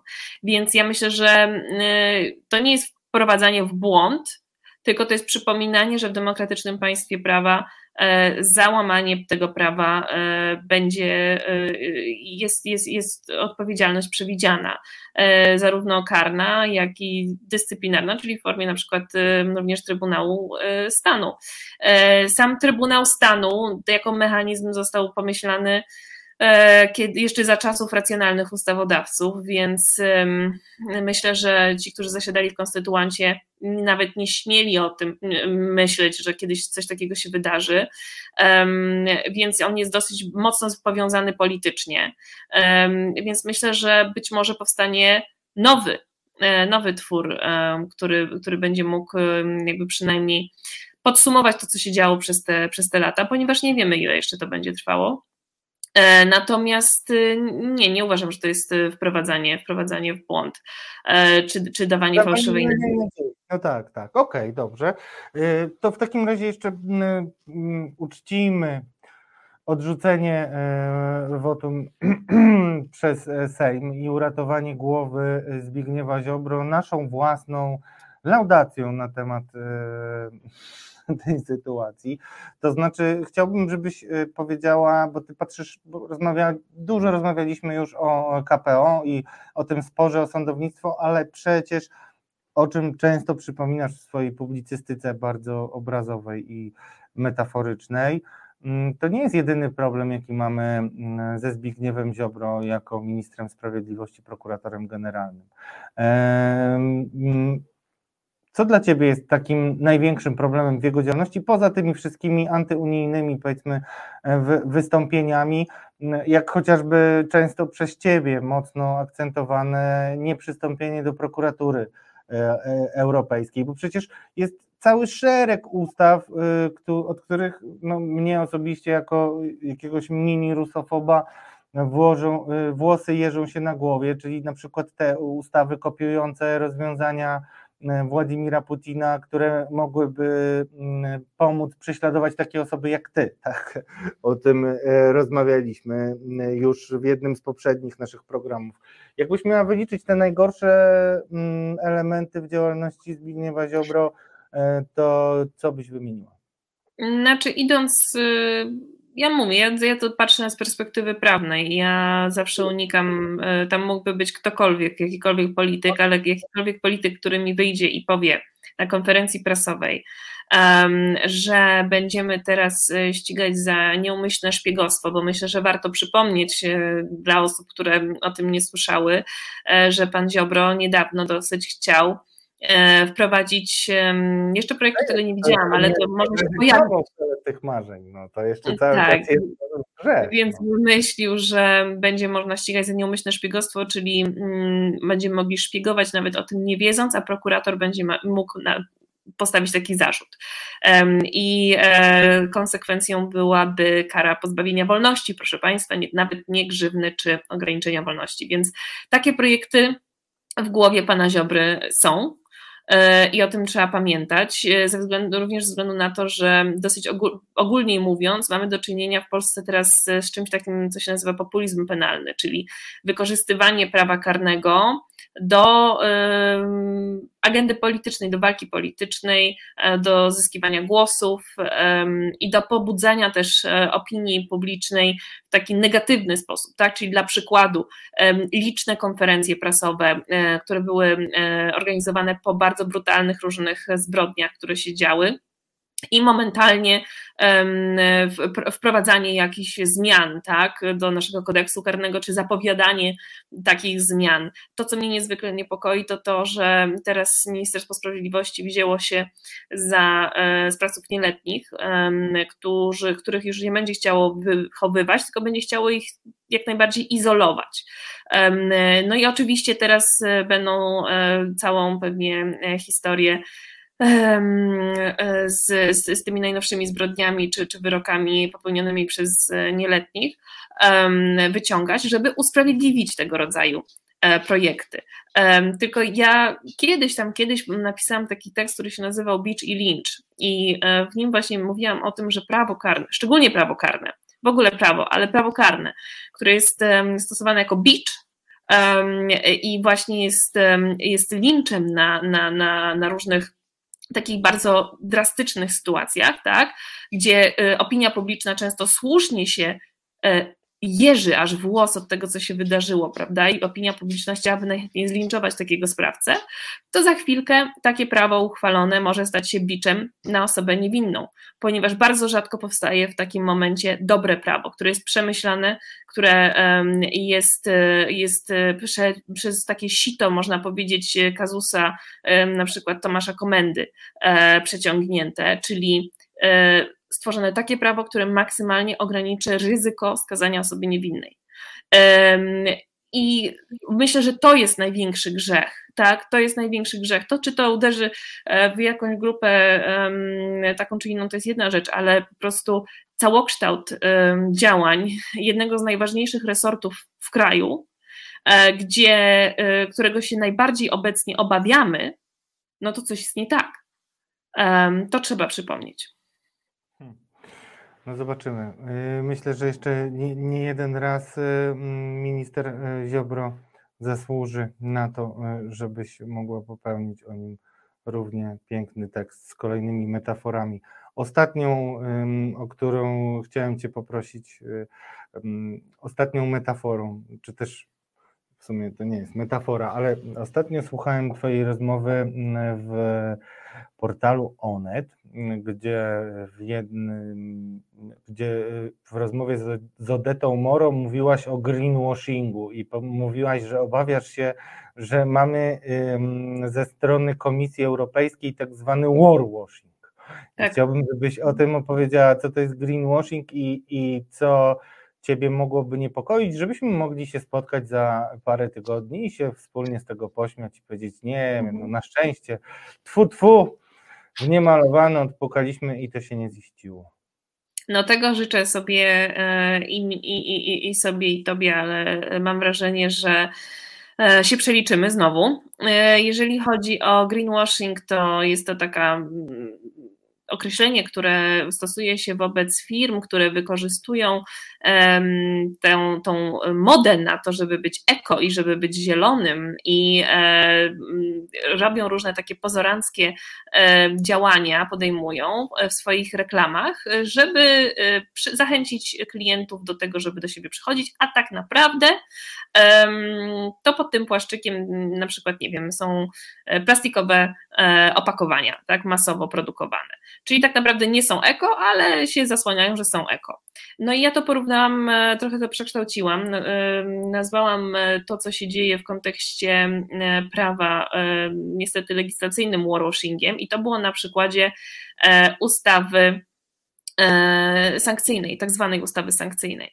Ponieważ niestety ze względu na tematykę, ze względu na to, że była to ustawa jasno nazwana anty, ustawą antyrosyjską, e, pojawiło się bardzo mało pytań, albo praktycznie żadne pytanie się kwestionujące tą ustawę nie pojawiło a ona jest niezwykle niebezpieczna sama w sobie. Tam nie ma wskazanej narodowości podmiotu, który może zostać wpisany na tak zwaną czarną listę. Przypominam, że od y, gazu została szybciutko odcięta łeba, niby przez przypadek, ale właśnie takie przypadki powstają w związku z pisaniem prawa na kolanie.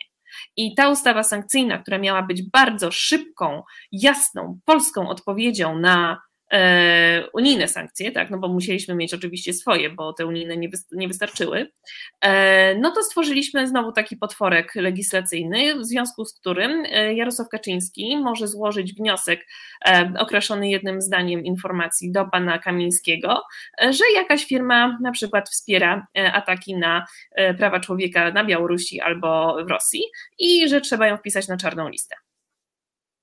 Pan Kamiński w związku z procedurą określoną w tej ustawie może bardzo szybko procedować taki wniosek, a y, co więcej, może również ze względu na bezpieczeństwo narodowe i porządek publiczny ograniczyć uzasadnienie wpisania jej na czarną listę.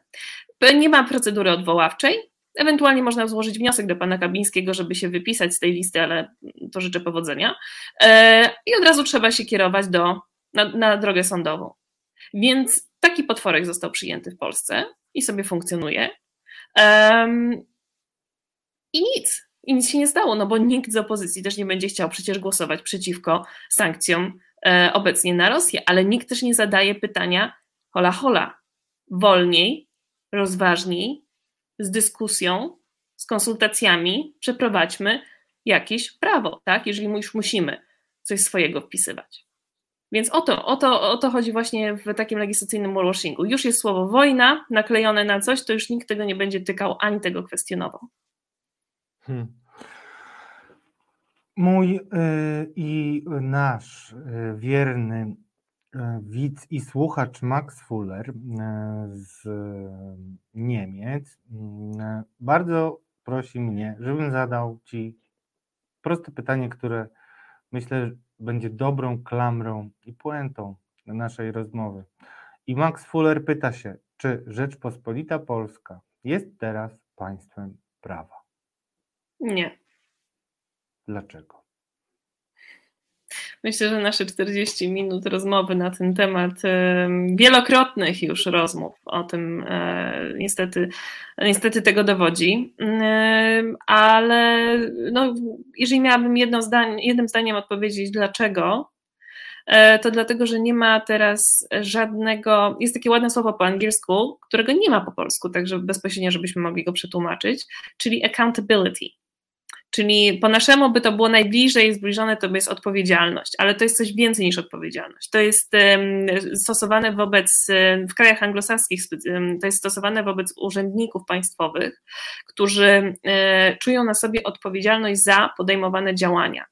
Tak? Czyli oni mają, sami sobie narzucają tą zasadę legalizmu. I w Polsce po prostu e, nie funkcjonuje obecnie myślenie o, o państwie jako dobrze wspólnym. Nie, nie, ma, nie ma myślenia o tym, e, że jeżeli coś zostanie e, naruszone, jeżeli zostanie nadużyte prawo, to zostanie poniesiona za to odpowiedzialność, ponieważ tej odpowiedzialności nie będzie. Mamy upolitycznioną prokuraturę i paraliż w tak wielu różnych instytucjach, które powinny być do tego powołane, że niestety, ale taka jest moja odpowiedź. No cóż, e, bardzo Ci dziękuję wszyscy nasi widzowie i są usatysfakcjonowani odpowiedzią, nawet bez dlaczego. E, a Bożena Breczko jeszcze od siebie e, dodała, że odpowiedź na, na pytanie, dlaczego zajmie 6 lat. No cóż, dziękuję Ci bardzo Elizo. Nie tak, trać, bądź dzielna cały czas, tak jak jesteś. Dziękuję bardzo, miłego wieczoru. Eliza Rutynowska, Fundacja Obywatelskiego Rozwoju. Przyszła pani doktor. Mam nadzieję, że już szybko, bo wtedy będzie miała więcej czasu, żeby do nas przychodzić. Tam są nasi kochani realizatorzy, którzy y, odpowiadali też Państwu, bo my tutaj mamy swoją tajną linię komunikacyjną i na Wasze pytanie, czy Polska jest państwem prawa, odpowiedzieli z właściwym sobie poczuciem humoru, że jest, że jest Polska państwem prawa i sprawiedliwości. Ach, te dowcipy. Drodzy Państwo, mm, ja oczywiście, że mam kandydatów. Wierzycie y, i wiecie, że mam kandydatów na polexitowców, ale powiem szczerze, bez mojego drogiego tutaj brakującego partnera nie jestem w stanie przeprowadzić procesu elekcyjnego. W związku z tym bardzo Was proszę o to, żebyście mm, zwolnili mnie z tegoż y, obowiązku. A ja tylko jeszcze szybciutko, żebyście nie myśleli, że Was zaniedbuję, y, zrobię taki dosłownie błyskawiczny przelot prasy, nie przegląd, tylko przelot prasy i pokażę Wam, na co narzekali y, w tym tygodniu nasi drodzy y, pracownicy mediów prawicowych. Dla Parlamentu Europejskiego zbrodnie na chrześcijanach nie są istotne. E, taki wniosek wysnuwa Petar Petrowicz, e, pan, e, mam nadzieję, że nie jest suwartem, pan, który pracuje w dzienniku gazet, GPC, Gazeta Polska Codziennie. No i generalnie chodzi o to, że Parlament Europejski odrzucił wniosek w sprawie debaty na temat prześladowania chrześcijan. Dziś do polexitowej prasy z małą, drobną dozą osobistej złośliwości przedstawię y, Państwu dziennik Fakt, w którym pracowałem przez parę lat i nie pracuję, rzuciłem papierami. E, a zrobię tak dlatego, że hmm, nie, nie zdążę nam czasu, żeby, nie starczy nam czasu, żebym powiedział dlaczego, ale tylko chcę pokazać taki mały przykład tego, jak źle może służyć społeczeństwu mm, gazeta Fakt. Krótko i na temat, żebyście nie mieli wątpliwości. To Unia obcięła nam 500 milionów złotych. Wprawdzie tutaj władza kłóci się z Brukselą, zapłacą zwykli Polacy, no ale kurde, no zły jest ten, kto odcina, no nie? A nie ktokolwiek inny. E, I to są takie malutkie rzeczy, które troszeczkę mnie frustrują, jeśli chodzi o tę gazetę, więc rzadko do niej zaglądam. E, I tak, e, oczywiście jak co tydzień, ale to się rozkręca. Jacek Liziniewicz, mój ulubieniec, y, którego mm, pasją są zieloni, ale nie zieloni jak ciasto kiwi albo inni, tylko zieloni, y, którzy, zieloni i Niemcy, no Niemcy zieloni, lewacy. Generalnie y, tekst w tym tygodniu traktował, aktywiści chcą zgasić światło. To jest y, w, o wspomnianym procesie y, Greenpeace y, z, przeciwko PGE. No, ojej, Jacek Liziniewicz uświadamia Polaków, że to generalnie są pachołki karły Niemiec. Jak to się nazywało? Mm, tak, pachołki Rosji płatni. PZPR, no. To, to, to, to, to Greenpeace to takie PZPR tylko Niemiec.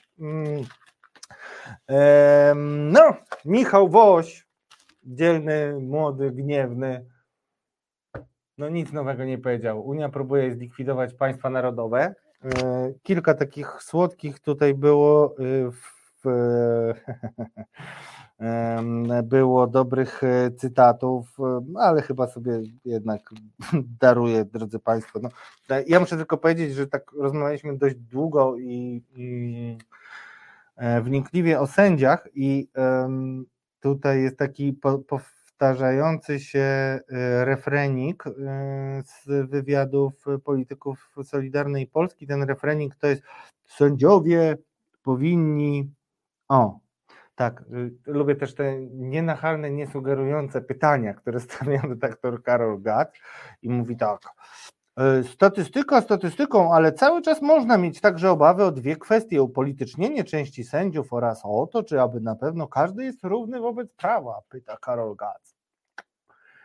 I na to mówi poważnie: rzeczywiście, minister Woś, część sędziów powinna przestać udawać, zdjąć togi i zapisać się do PO. To ja słyszałem to milion razy, więc myślałem, że wy też słyszeliście i nie warto temu poświęcać czasu, ale powiem szczerze, to co mają zrobić ci sędziowie, którzy yy, są nominatami PiSu i potem na przykład uznają, że w sporze między yy, Krystyną Pawłowicz a Jerzym Owsiakiem rację ma Krystyna Pawłowicz, a są przez przypadek mianowani przez tą ekipę? No ja tylko pytam. Wrócimy kiedyś do tego. E, no drodzy Państwo, ręce, wszystko opada. Ja trochę jestem jeszcze e, dotknięty delikatnie e, sytuacją z tego tygodnia, czyli mm, zmianą na stanowisku, nie, nie zmianą, to nie ma zmiany, po prostu odwołaniem naczelnego Newsweeka cały czas odsyłam Państwa do wstępniaka. Uważam, że jest bardzo dobrym punktem wyjścia do dyskusji i też dobrym punktem wyjścia do przeniesienia się do wspaniałego medium, jakim jest Wasze medium, bo dzięki Wam tworzymy reset, mamy coraz mocniejsze kadry, które wkrótce tutaj Wam wciągnę, żeby pokazać, jakie mamy nowe siły i świeżą krew w resecie. W związku z czym y, jeszcze raz powtórzę mm, mantrę naszą. Dziękuję Wam bardzo za to, że mogę tu być dzięki Wam. To Wy jesteście moimi pracodawcami, obywatele i obywatelki, resetarianki i resetarianie. Bardzo Wam za to dziękuję. Pamiętajcie o tym, że wakacje wakacjami, ale my w wakacje też będziemy cały czas nadawać i będziemy robić na pewno jeszcze coraz lepsze programy, drodzy Państwo. W związku z tym pamiętajcie, że warto na przykład zostać naszym patronem za pośrednictwem serwisu Patronite albo dorzucić się nam do zrzutki, którą regularnie, drodzy Państwo, yy, drodzy Państwo, y, powtarzamy. Leokadia Cichosz napisała Łoś, minister, ministrant chyba. Ja chyba powiedziałem Woś, mam nadzieję, że nie, nie powiedziałem tak brzydko. Znaczy łosie to piękne w ogóle stworzenia, które chodzą pod moim domem. Klempy w zasadzie, dziewczyny łosie. Więc y, nie byłoby to takie brzydkie, ale drodzy Państwo, cóż mogę powiedzieć? No chciałem jakoś na koniec y, Państwa odprężyć w związku z tym, że Zbigniew Ziobro cały czas miłościwie będzie panował prawicowym zakapiorom. E, no ale dzięki temu mm, wyobraźnia takich osób jak Eliza Rutynowska na pewno będzie miała wiele powodów do tego, żeby się uruchamiać i tworzyć różne metafory, które mam nadzieję dużo lepiej pozwolą społeczeństwu rozumieć, e, jak istotną dla życia każdego z nich, każdego z nas jest takie podejście i wywracanie do góry nogami porządku prawnego, jaki mieliśmy, nawet jeżeli nie był on doskonały, bo nie był. I to tyle ode mnie, drodzy Państwo. Patrzę stęskniony, macham, wprawdzie cieszę się i widzę y, moich drogich realizatorów fantastycznych więc y, się cieszę. Przykro mi, że nie udało mi się, bo miałem jeszcze taki, tak, taki, taki, taki tyci, tyci mały cień nadziei, że jednak mój drogi współprowadzący zajrzy, ale nie zajrzy. W związku z czym nie będzie dzisiaj polexitowców, chociaż Michał Woś na pewno byłby poważnym e, kandydatem, a ja zostawię Państwa z takim pytaniem, czy na koniec dnia, czyli jak to mówią Chińczycy, at the end of the day, e, największym polexitowcem nie będzie Ursula von der Leyen, która odblokuje pieniądze i być może zasponsoruje najbardziej okazałą, najbardziej wyuzdaną i najbardziej ekspansywną kampanię wyborczą w historii tego mojego, naszego ukochanego kraju. Czego sobie i Wam nie życzę. To było bez wyjścia. I cóż, widzimy się już wkrótce. W niedzielę z Marcinem się widzicie w jego programie, ze mną w środę, a już teraz zapraszam na kolejne nasze transmisje. Do zobaczenia.